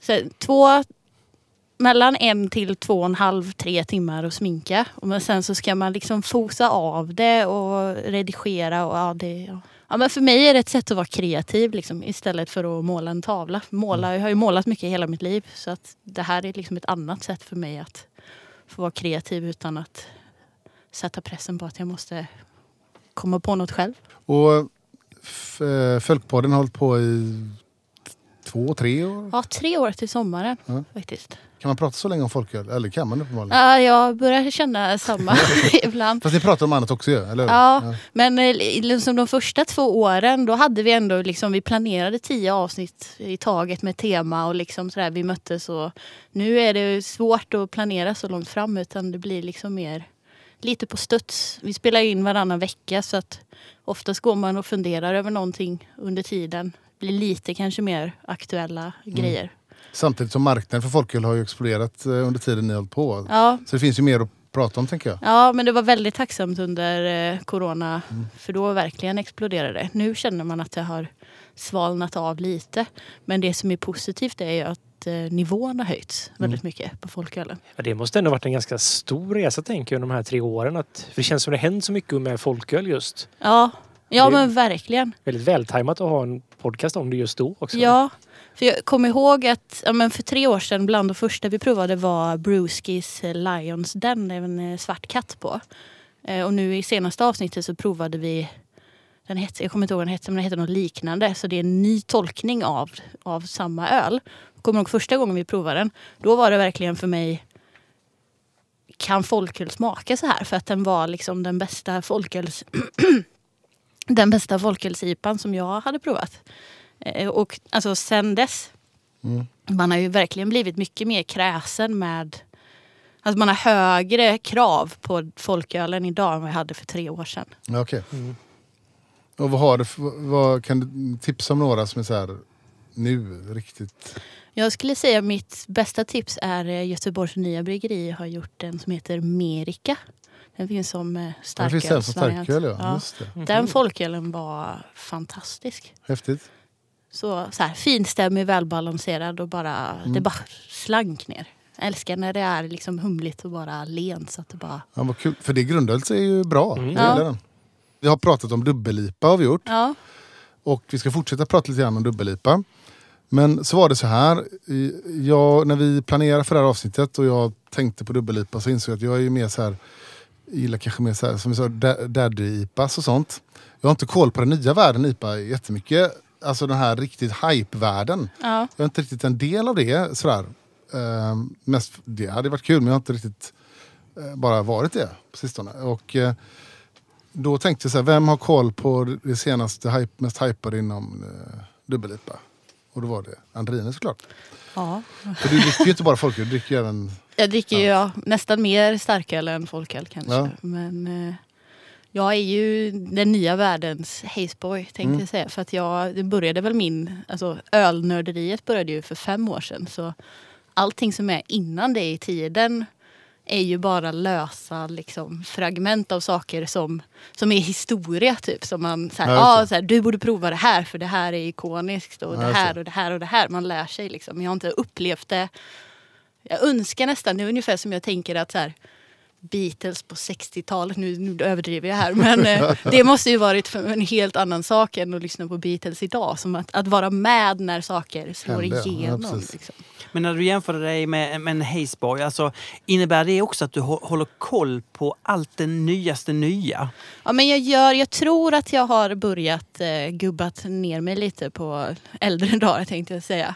Eh, men jag håller, jag håller ju fortfarande koll. Men den här hetsen av att liksom dricka allt och ticka allt har ju liksom lugnat ner sig lite. Men nyfikenheten efter att prova nytt hela tiden, den finns ju. Men du, du, nu nämnde du någonting som är intressant. Ticka. Alltså eh, att, att, att vara en ticker. Ja. Eh, då, då är man alltså ute och dricker bara lite lite och så har man smakat den och så kan man gå vidare till nästa. Eller hur funkar, Ja, alltså, hur funkar jag det? är ju inte den, men jag har ju sett dem ute som står och ber om så samples av alla på, och så står med telefonen samtidigt och bara checkar in dem. Liksom.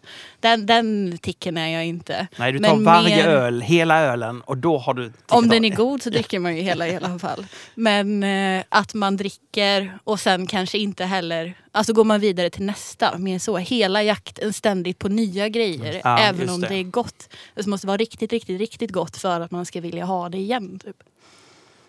Ah. Ja, ja. Jag ska börja, nästa gång på OO-bar ska jag vara sån jobbig mot Björn. Jag ska ta fram ett, ett, ett litet block och så ska jag bara ta ett smakprov av varje och sitta och stå och skriva och inte betala för något. Nej, precis. De, eh, han har klagat på dem. Ja. Eller, ja. Det finns folk som gör det alltså? Eller? Ja, det finns ofta de som eh, man, man, han märker att så här, det här är inte bara för att så här, se vilken öl han ska välja utan det är för att de ska testa öl. Liksom. Jaha. Sen kommer jag in ganska ofta och bara provar också. En liten smakprov varje öl. Men det är mest för att se så att de fortfarande håller och sådär. Men du Andrine, när det kommer till dubbel-IPA kontra IPA. Vad, vad, vad tycker du ge, ge, är den största... Eh, ka- kan du få mer sensation från en dubbel-IPA? Eller vad är skillnaden? Alltså jag tänker att det är ungefär som alltså från folköl till trippel-IPA. Att ju högre procent desto liksom mer fyllighet blir det. Mer kropp och mer intensiva smaker. Liksom. På gott och ont kan jag också tycka. Ah. Mm. Att liksom, en kan nästan bli övermäktig ibland. Dubbel-IPA Ja men det är som en förstärkning av en IPA. Det är jag, inte, jag är verkligen inte experten här men det är min eh, uppfattning av, eh, av eh, hur det funkar. Typ. Ja, men det verkar ju vara så. Och att det ses som en bra sak om man lyckas gömma spritigheten. Då, då, då är det välgjort. Men vad tänker du i den här, för du kan den här tickvärlden bra. Vad är det som, är det dubbel-IPA som är liksom det som snackas mest om? Fortfarande? Eller vad skulle du säga? Mm, alltså, t- trippeliporna kommer Okej. ju som sensationer ibland skulle jag väl säga. Ja. Alltså så. Och så kan jag väl säga själv också att eh, ibland så är man bara, "Nej, jag är så trött på det här och jag är så trött på trippel- trippelipa för att det, liksom, det är väldigt mä- mäktigt och svulstigt. Och sen rätt som det är så kommer det en som man blir nyfiken på så kan man inte låta bli att köpa den i alla fall. Liksom. Men, ska du få se Olle göra någon trippel-IPA? Jag tror aldrig vi kommer en trippel faktiskt. Nej. Nej. Men det, är nog, för- alltså, det minns jag när de första trippelliporna kom. Då var det ju verkligen äckligt. Och jag, jag, var, jag minns att jag var väldigt negativ. För att de var spritiga. Ja. Men sen har jag provat några som inte är så spritiga. Mm. Så det går väl ändå. Nej, jag blir förvånad varje gång Stigbergs gör en trippel-IPA. Och det Ja. händer ju både nu och då. Så blir jag förvånad, varför gör, varför gör vi den här? Men nu förstår måste ju jag. sälja bra. Eller? Jag tänker att det är ju den man ser alla Ja, det, det tror jag. Det, exportmarknaden är nog inte rädda för den typen av produkter. Nej. Nej, Så att, eh, jag tror det är viktigt för export faktiskt. Ja, att det är, more is more. Ja, och alltid, det, liksom. när man är känd för någonting så förknippas man oftast med det. Liksom, som Stigberg är kända för att vara duktiga på humleöl och om de gör en trippel-IPA så då måste det ju vara exceptionellt Ja. bra liksom, det väl. Så här. Och då, när det är lite, lite exotiskt, så här, Stigberg är inte så exotiskt i Sverige kanske men det är det i många andra delar av Europa. Och då blir ju just trippel-IPorna lättare att sälja in helt enkelt. Tänker jag. Ja, och jag tänker att alltså, jag vet inte varför det är men det är väl fascinationen av jag vet inte om det blir sådär barnsligt förbjudet att dricka en öl som är så stark. Jag tänker att som på ölfestivalerna släpper de en stout som är 18-20 procent då är det ju en eh, kö dit för att alla vill prova det för att det är liksom extra, något extra liksom. Absolut. Al- Alltså det, vi borde jobba mer med det förbjudna, för det är ju oerhört spännande. Jag brukar säga det till mina barn. Alltså, ska, ska ni göra något som är spännande så får det vara lite förbjudet. Va? De lyssnar inte alls. Men pappa, så kan du inte säga. Vi måste ju vara, det måste ju vara rimligt. Men jag kan hålla med om det. Alltså, ja, för nu blir jag lite nyfiken på det här lite starkare. Eh, Det, är bara, det kommer jag att ta nästa gång jag går ut. Ja. Det är trippel, minst. Men du har tagit med ett par öl. Ja, Och det här är ju inte öl som man hittar på back, Systembolaget på Backaplan, eller hur? nej precis. Jag sa det innan vi började spela in att ni bjöd in mig idag för att jag skulle vara er kran till USA. Eh, Men jag har med mig en öl från Treehouse som jag tänker är ett, ett anrikt bryggeri i Hazeboy-världen. Eh, Som har ändå funnits ett tag och är väl det mest etablerade kända för sina IPor. Men fortfarande väldigt svårt att få tag på i Sverige. Ja. Eh, och sen har jag ju den ny, nya världens, den nya hypen. De, jag, man ser dem komma och gå lite, de här bryggerierna som... Det finns alltid någonting som är periodvis hypas och sen kanske det försvinner, Försvinner lite. lite. ja. Ja, men nu har jag, och det här jag gjorde jag research på igår. För det heter Fiddens eller Fidens. Mm. Eh, beroende på hur man vill uttala det. Det här har jag aldrig hört talas om faktiskt. Nej, men det, man ser det... Du börjar bli gammal Olle. Ja, men Precis. precis. Eh, man kan se det, jag vet inte om det, här, om det är så här lagligt att prata om, men när man är med i så här ölbytargrupper och så här tradinggrupper och sådana saker. Så är, ser man ju också väldigt mycket vad folk är intresserade av och vad folk har och vill byta. Och Mm. Även liksom på Instagram.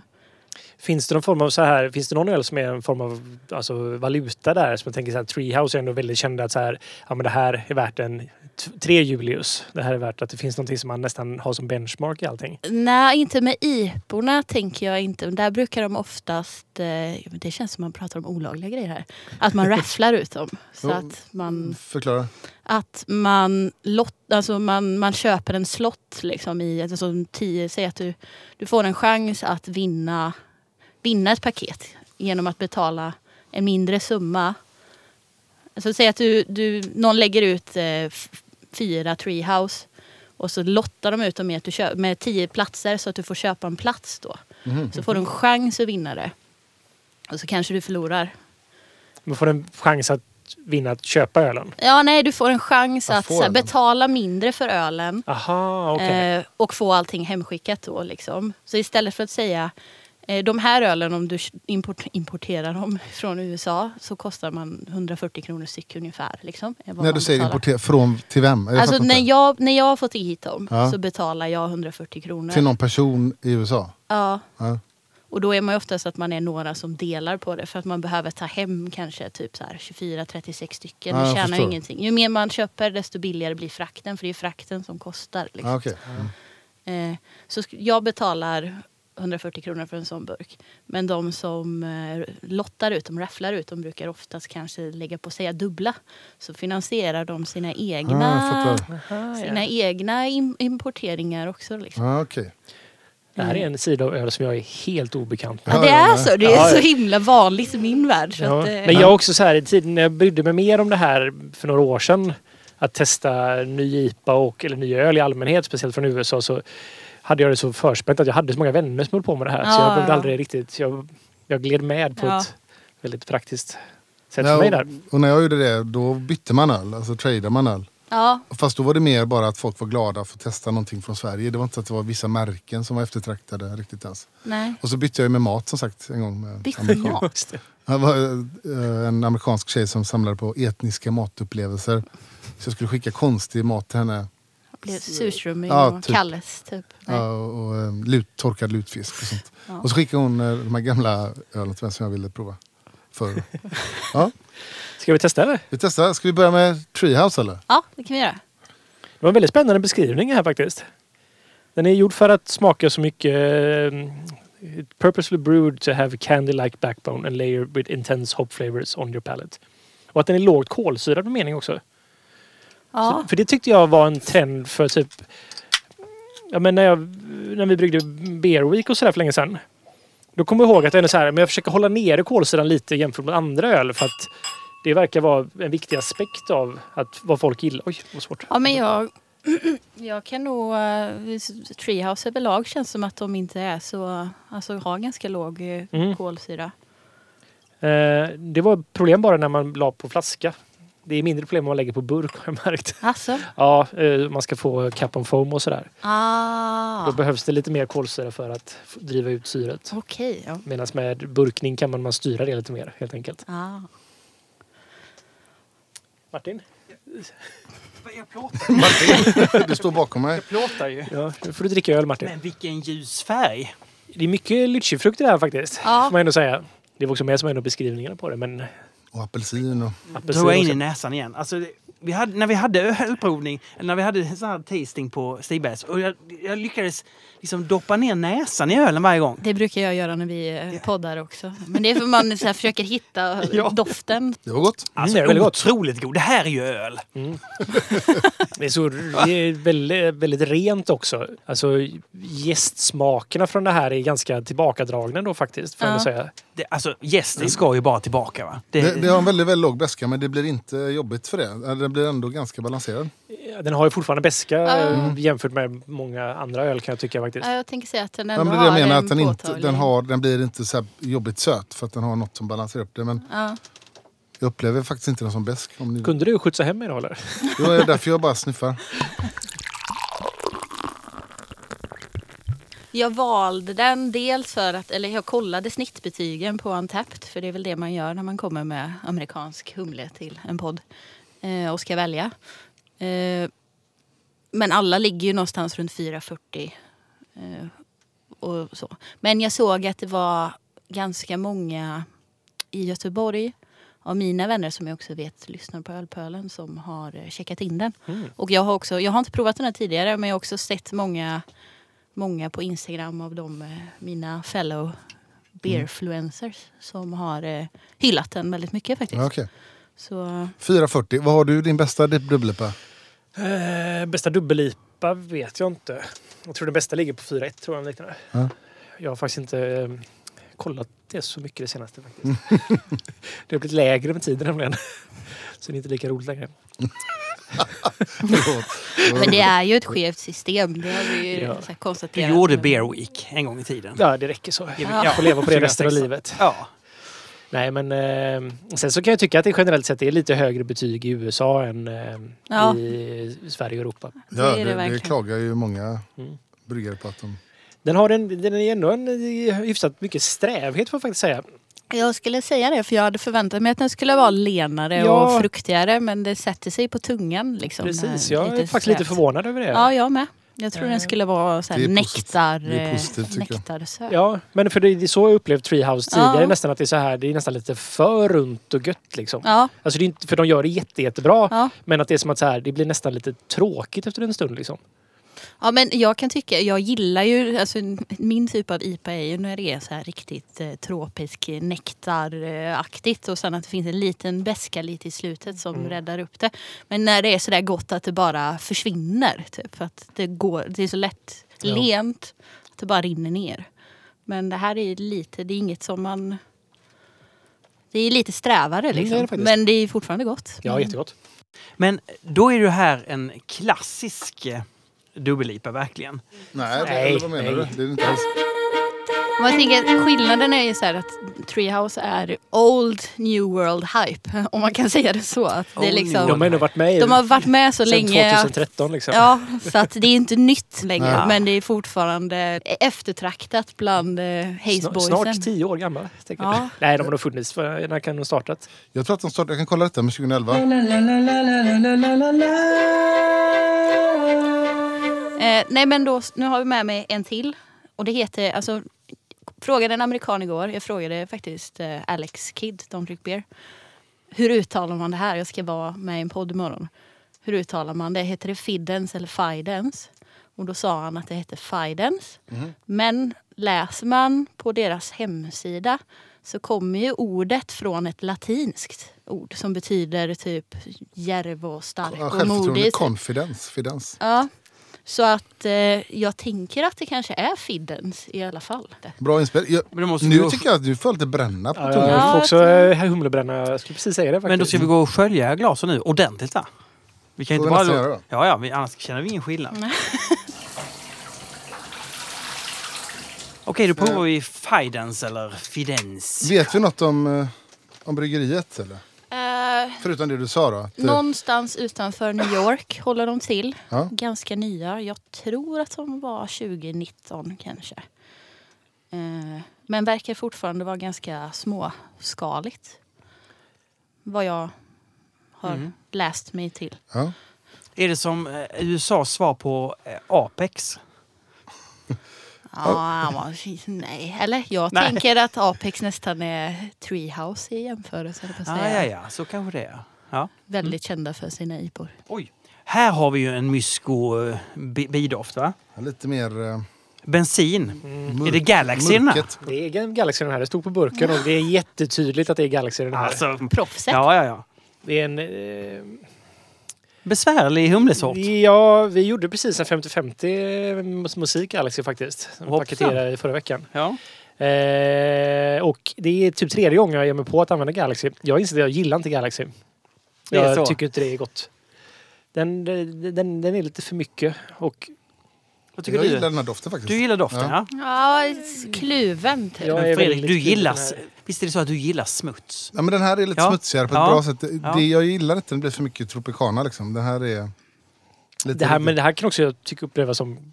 Här, när det slår över till, istället för att vara eh, som tropisk frukt så blir det övermogen frukt som nästan Ja. på gränsen till rutten. Liksom, så här, liksom, en fruktmarknad i Sydostasien med Det är det. lite allt möjligt som har legat i solljus för länge. Liksom. Jag tyckte, nu jag kanske känslig. Jag tyckte den här också var lite brännig. Eller, den andra var ju inte brännig när vi drack den. Den kom mot slutet. Den här tyckte jag var lite brännig från start.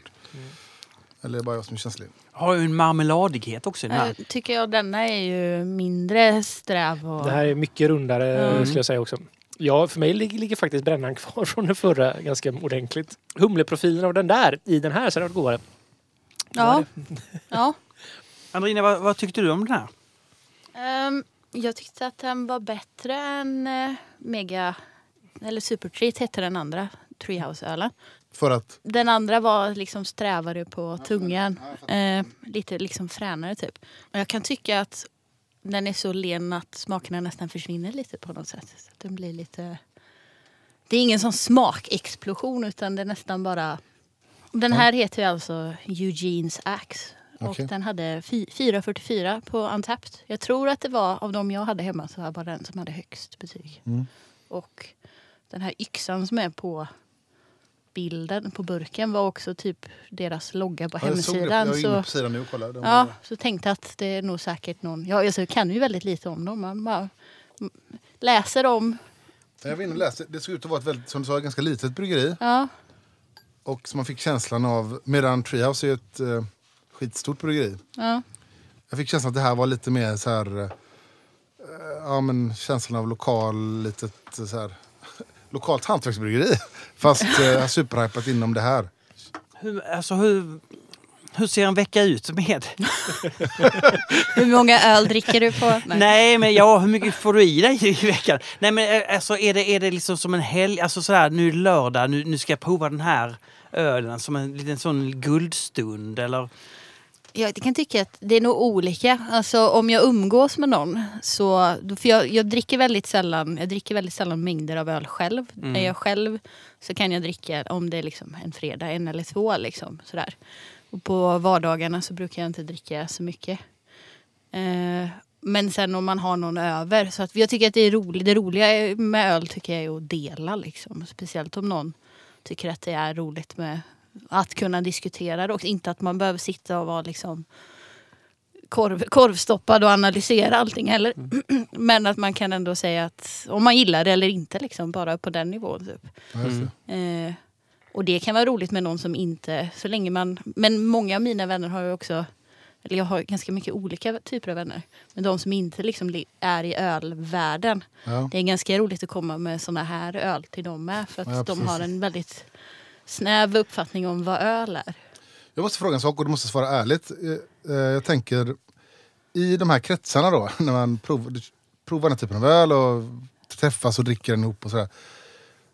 Är det en generell bild av att det här är liksom bättre än OO och Stigberg typ? Säger man det liksom? Nej. Men vad är drivkraften? Är det bara att testa någonting nytt? För, Ja. Men mycket av det här smakar ju lite same same. Ja. Så vad är det man då drivs av att testa något nytt som smakar nästan likadant? Är det att det är bättre eller bara kul att prova något nytt? Alltså jag tror tyvärr att det är så liksom. Om, nu, men nu kan jag, jag kan säga jag utgår från mig själv. Jag är ju alltid liksom så här. Ja, men, det fanns en anledning till att jag höll på och fångade Pokémons en gång i tiden också. Att man Ja, gillar Mm. liksom att så här, jakten på någonting nytt typ. Mm. Och ju mer svårt det är att få tag på desto roligare blir det nästan när man väl får tag på det. Liksom. Jag tänker också att det är därför Pliny är så Absolut. mytomspunnet på något sätt med. För att det är väldigt svårt att få tag på. Ja. Eh, Den har ju, den är, fast den är också lokalt förankrad med att den har otroligt trogna drickare. ja, De ser den som så här att självklart ska jag ha en Pliny ikväll liksom. ja, Men samtidigt som att den har Ja, den det är en här, lokal marknad mycket också. Ja, som. Plus då att den, har, den lever båda liven på samma gång vilket är ja, väldigt respektingivande på det sättet. Att så här, den har aldrig vattnats ur på det sättet. Att den har, folk aldrig, även om den finns, ja, som man sa då, att de har ju expanderat och de har fyllt hål där de kan ja, den finns över hela Kalifornien nu och även i delstater runt omkring. Det gör inte att eh, folk inte vill söka upp den i alla fall. Liksom. Nej. Ofta så blir det ju öl så fort de blir lite tillgängliga på en, ja, i större utbud eller så här som så tappar de ju oftast någon förmåga den här, den här att man vill samla på ölen. Ja, men jag- de- för jag kan känna liksom att det har varit så med, alltså, säga både Monkish och Other Half. Mm. Other Half är ett av mina liksom, favorit-IPA. Eh, men sen de liksom börjar dyka upp i webbshoppar så blir det nästan liksom för tillgängligt. Att man behöver liksom inte riktigt fatta det här aktiva beslutet om jag vill ha det eller inte. Utan det kommer ändå med jämna mellanrum och då så blir det liksom inte... Ja, just det. Men det jag tänker kan vara lite jobbigt uppvaknande för en del av de här, inte Treehouse, men den, en del av de här bryggerierna att de kan det inte bli en stress, de, alltså, tänker deras perspektiv, de lever på en ganska tillfällig hype i många fall. Ja, men jag vet inte alls hur det ser ut i USA. För alla de här bryggerierna är ju liksom, jag vet inte hur mycket de lever på europeisk export Nej, överhuvudtaget. Kanske har en väldigt, och kanske också har en väldigt lokal trogen publik. Jag tror det är lite Ja. både och men jag tror det finns en liten bubblaaspekt i det här som kanske kommer spricka inom de närmaste fem åren. Att det finns ju lite för många bryggerier, Ja, ja. framförallt i USA, som har samma nisch på något sätt. Som kanske har ett större rykte utanför sin lokala marknad. Mm. Som de inte kommer få ha för de brygger inte så bra öl. Nej. Och det är mycket möjligt att de har en lokal marknad som de kan förse. Och eh, ja, jag tror det kommer bli många som vaknar upp till någon form av att ja, ja, det var bara hit vi kunde sträcka oss, inte längre liksom. Ja, men precis. Men det var, jag kommer inte vilka var det? Det var någon som hade fått stänga massa taprooms, något bryggeri som Ja, det. Eh, hade... Modern Times. Modern Times. Ja, Mm. om man tänker att om man, man börjar växa och så expanderar man och breddar sig nästan som en franchise. I, liksom. och exakt. sen, Mm. Och det var det som var så stor skillnad mot uh, Russian River. tänkte ju tvärt emot det där. Mm. Ja. Att man värnar väldigt mycket av det man har. Liksom, och Växa lång, eh, vad ska man säga, Modern Times har ju alltid gjort en stor, ganska stor grej om att de var väldigt expansiva och med det var ju en del av deras Mm. eh, att de verkligen, vi, nu satsar vi liksom på att bli han kommer ju från, han var social medieansvarig på Stone för mig innan han Okej. började på, eller innan han startade. Men jag, jag tror de, de, de satsade i också fel tidpunkt med en pandemi och sådär. Så att jag ja, vet inte riktigt. nej.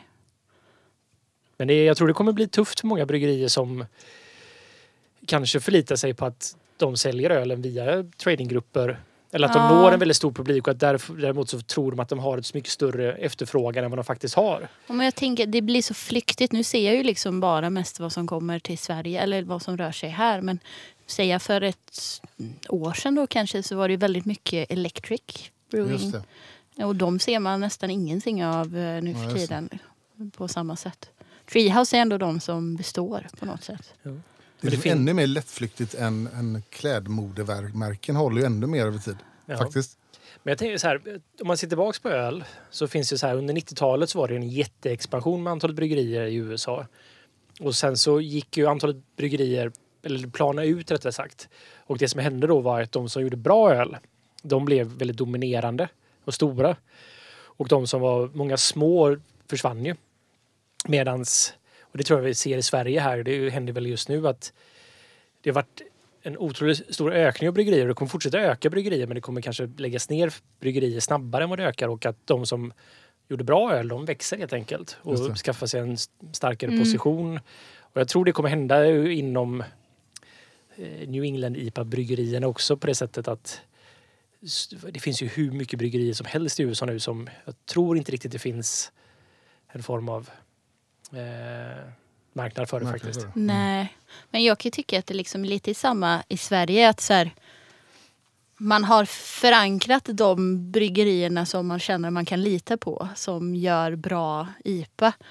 Och så har man provat ganska många som inte når upp till... Liksom, alltså jag tycker det finns svenska bryggerier som når upp till amerikansk nivå också. Mm. Och så finns det de som inte gör det och då blir, avskriver man dem ganska... Och ju mer man provar desto mer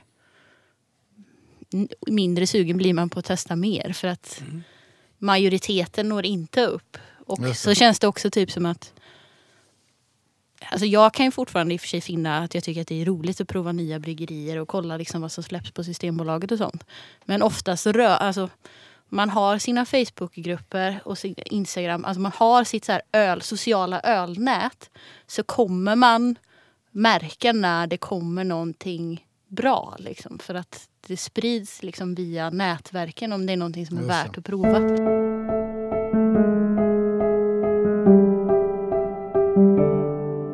Tack Andrine för att du kom hit. Tack för att jag fick komma hit. Vi får köra någon folkölsgrej någon gång tycker jag. Ja. Mm. Ja, har det ju får inte haft något renodlat folkölsprogram. Ta med mina bästa från podden. Och så. Var inte förra avsnittet Nej, det var låg alkohol. Det var ju Någon alkoholfritt. Inga- Alkoholfritt var det. folkös. Eh, man kan bli Patreon. Varför ska man bli det? Ja, det handlar ju om kärlek, eh, skulle jag säga.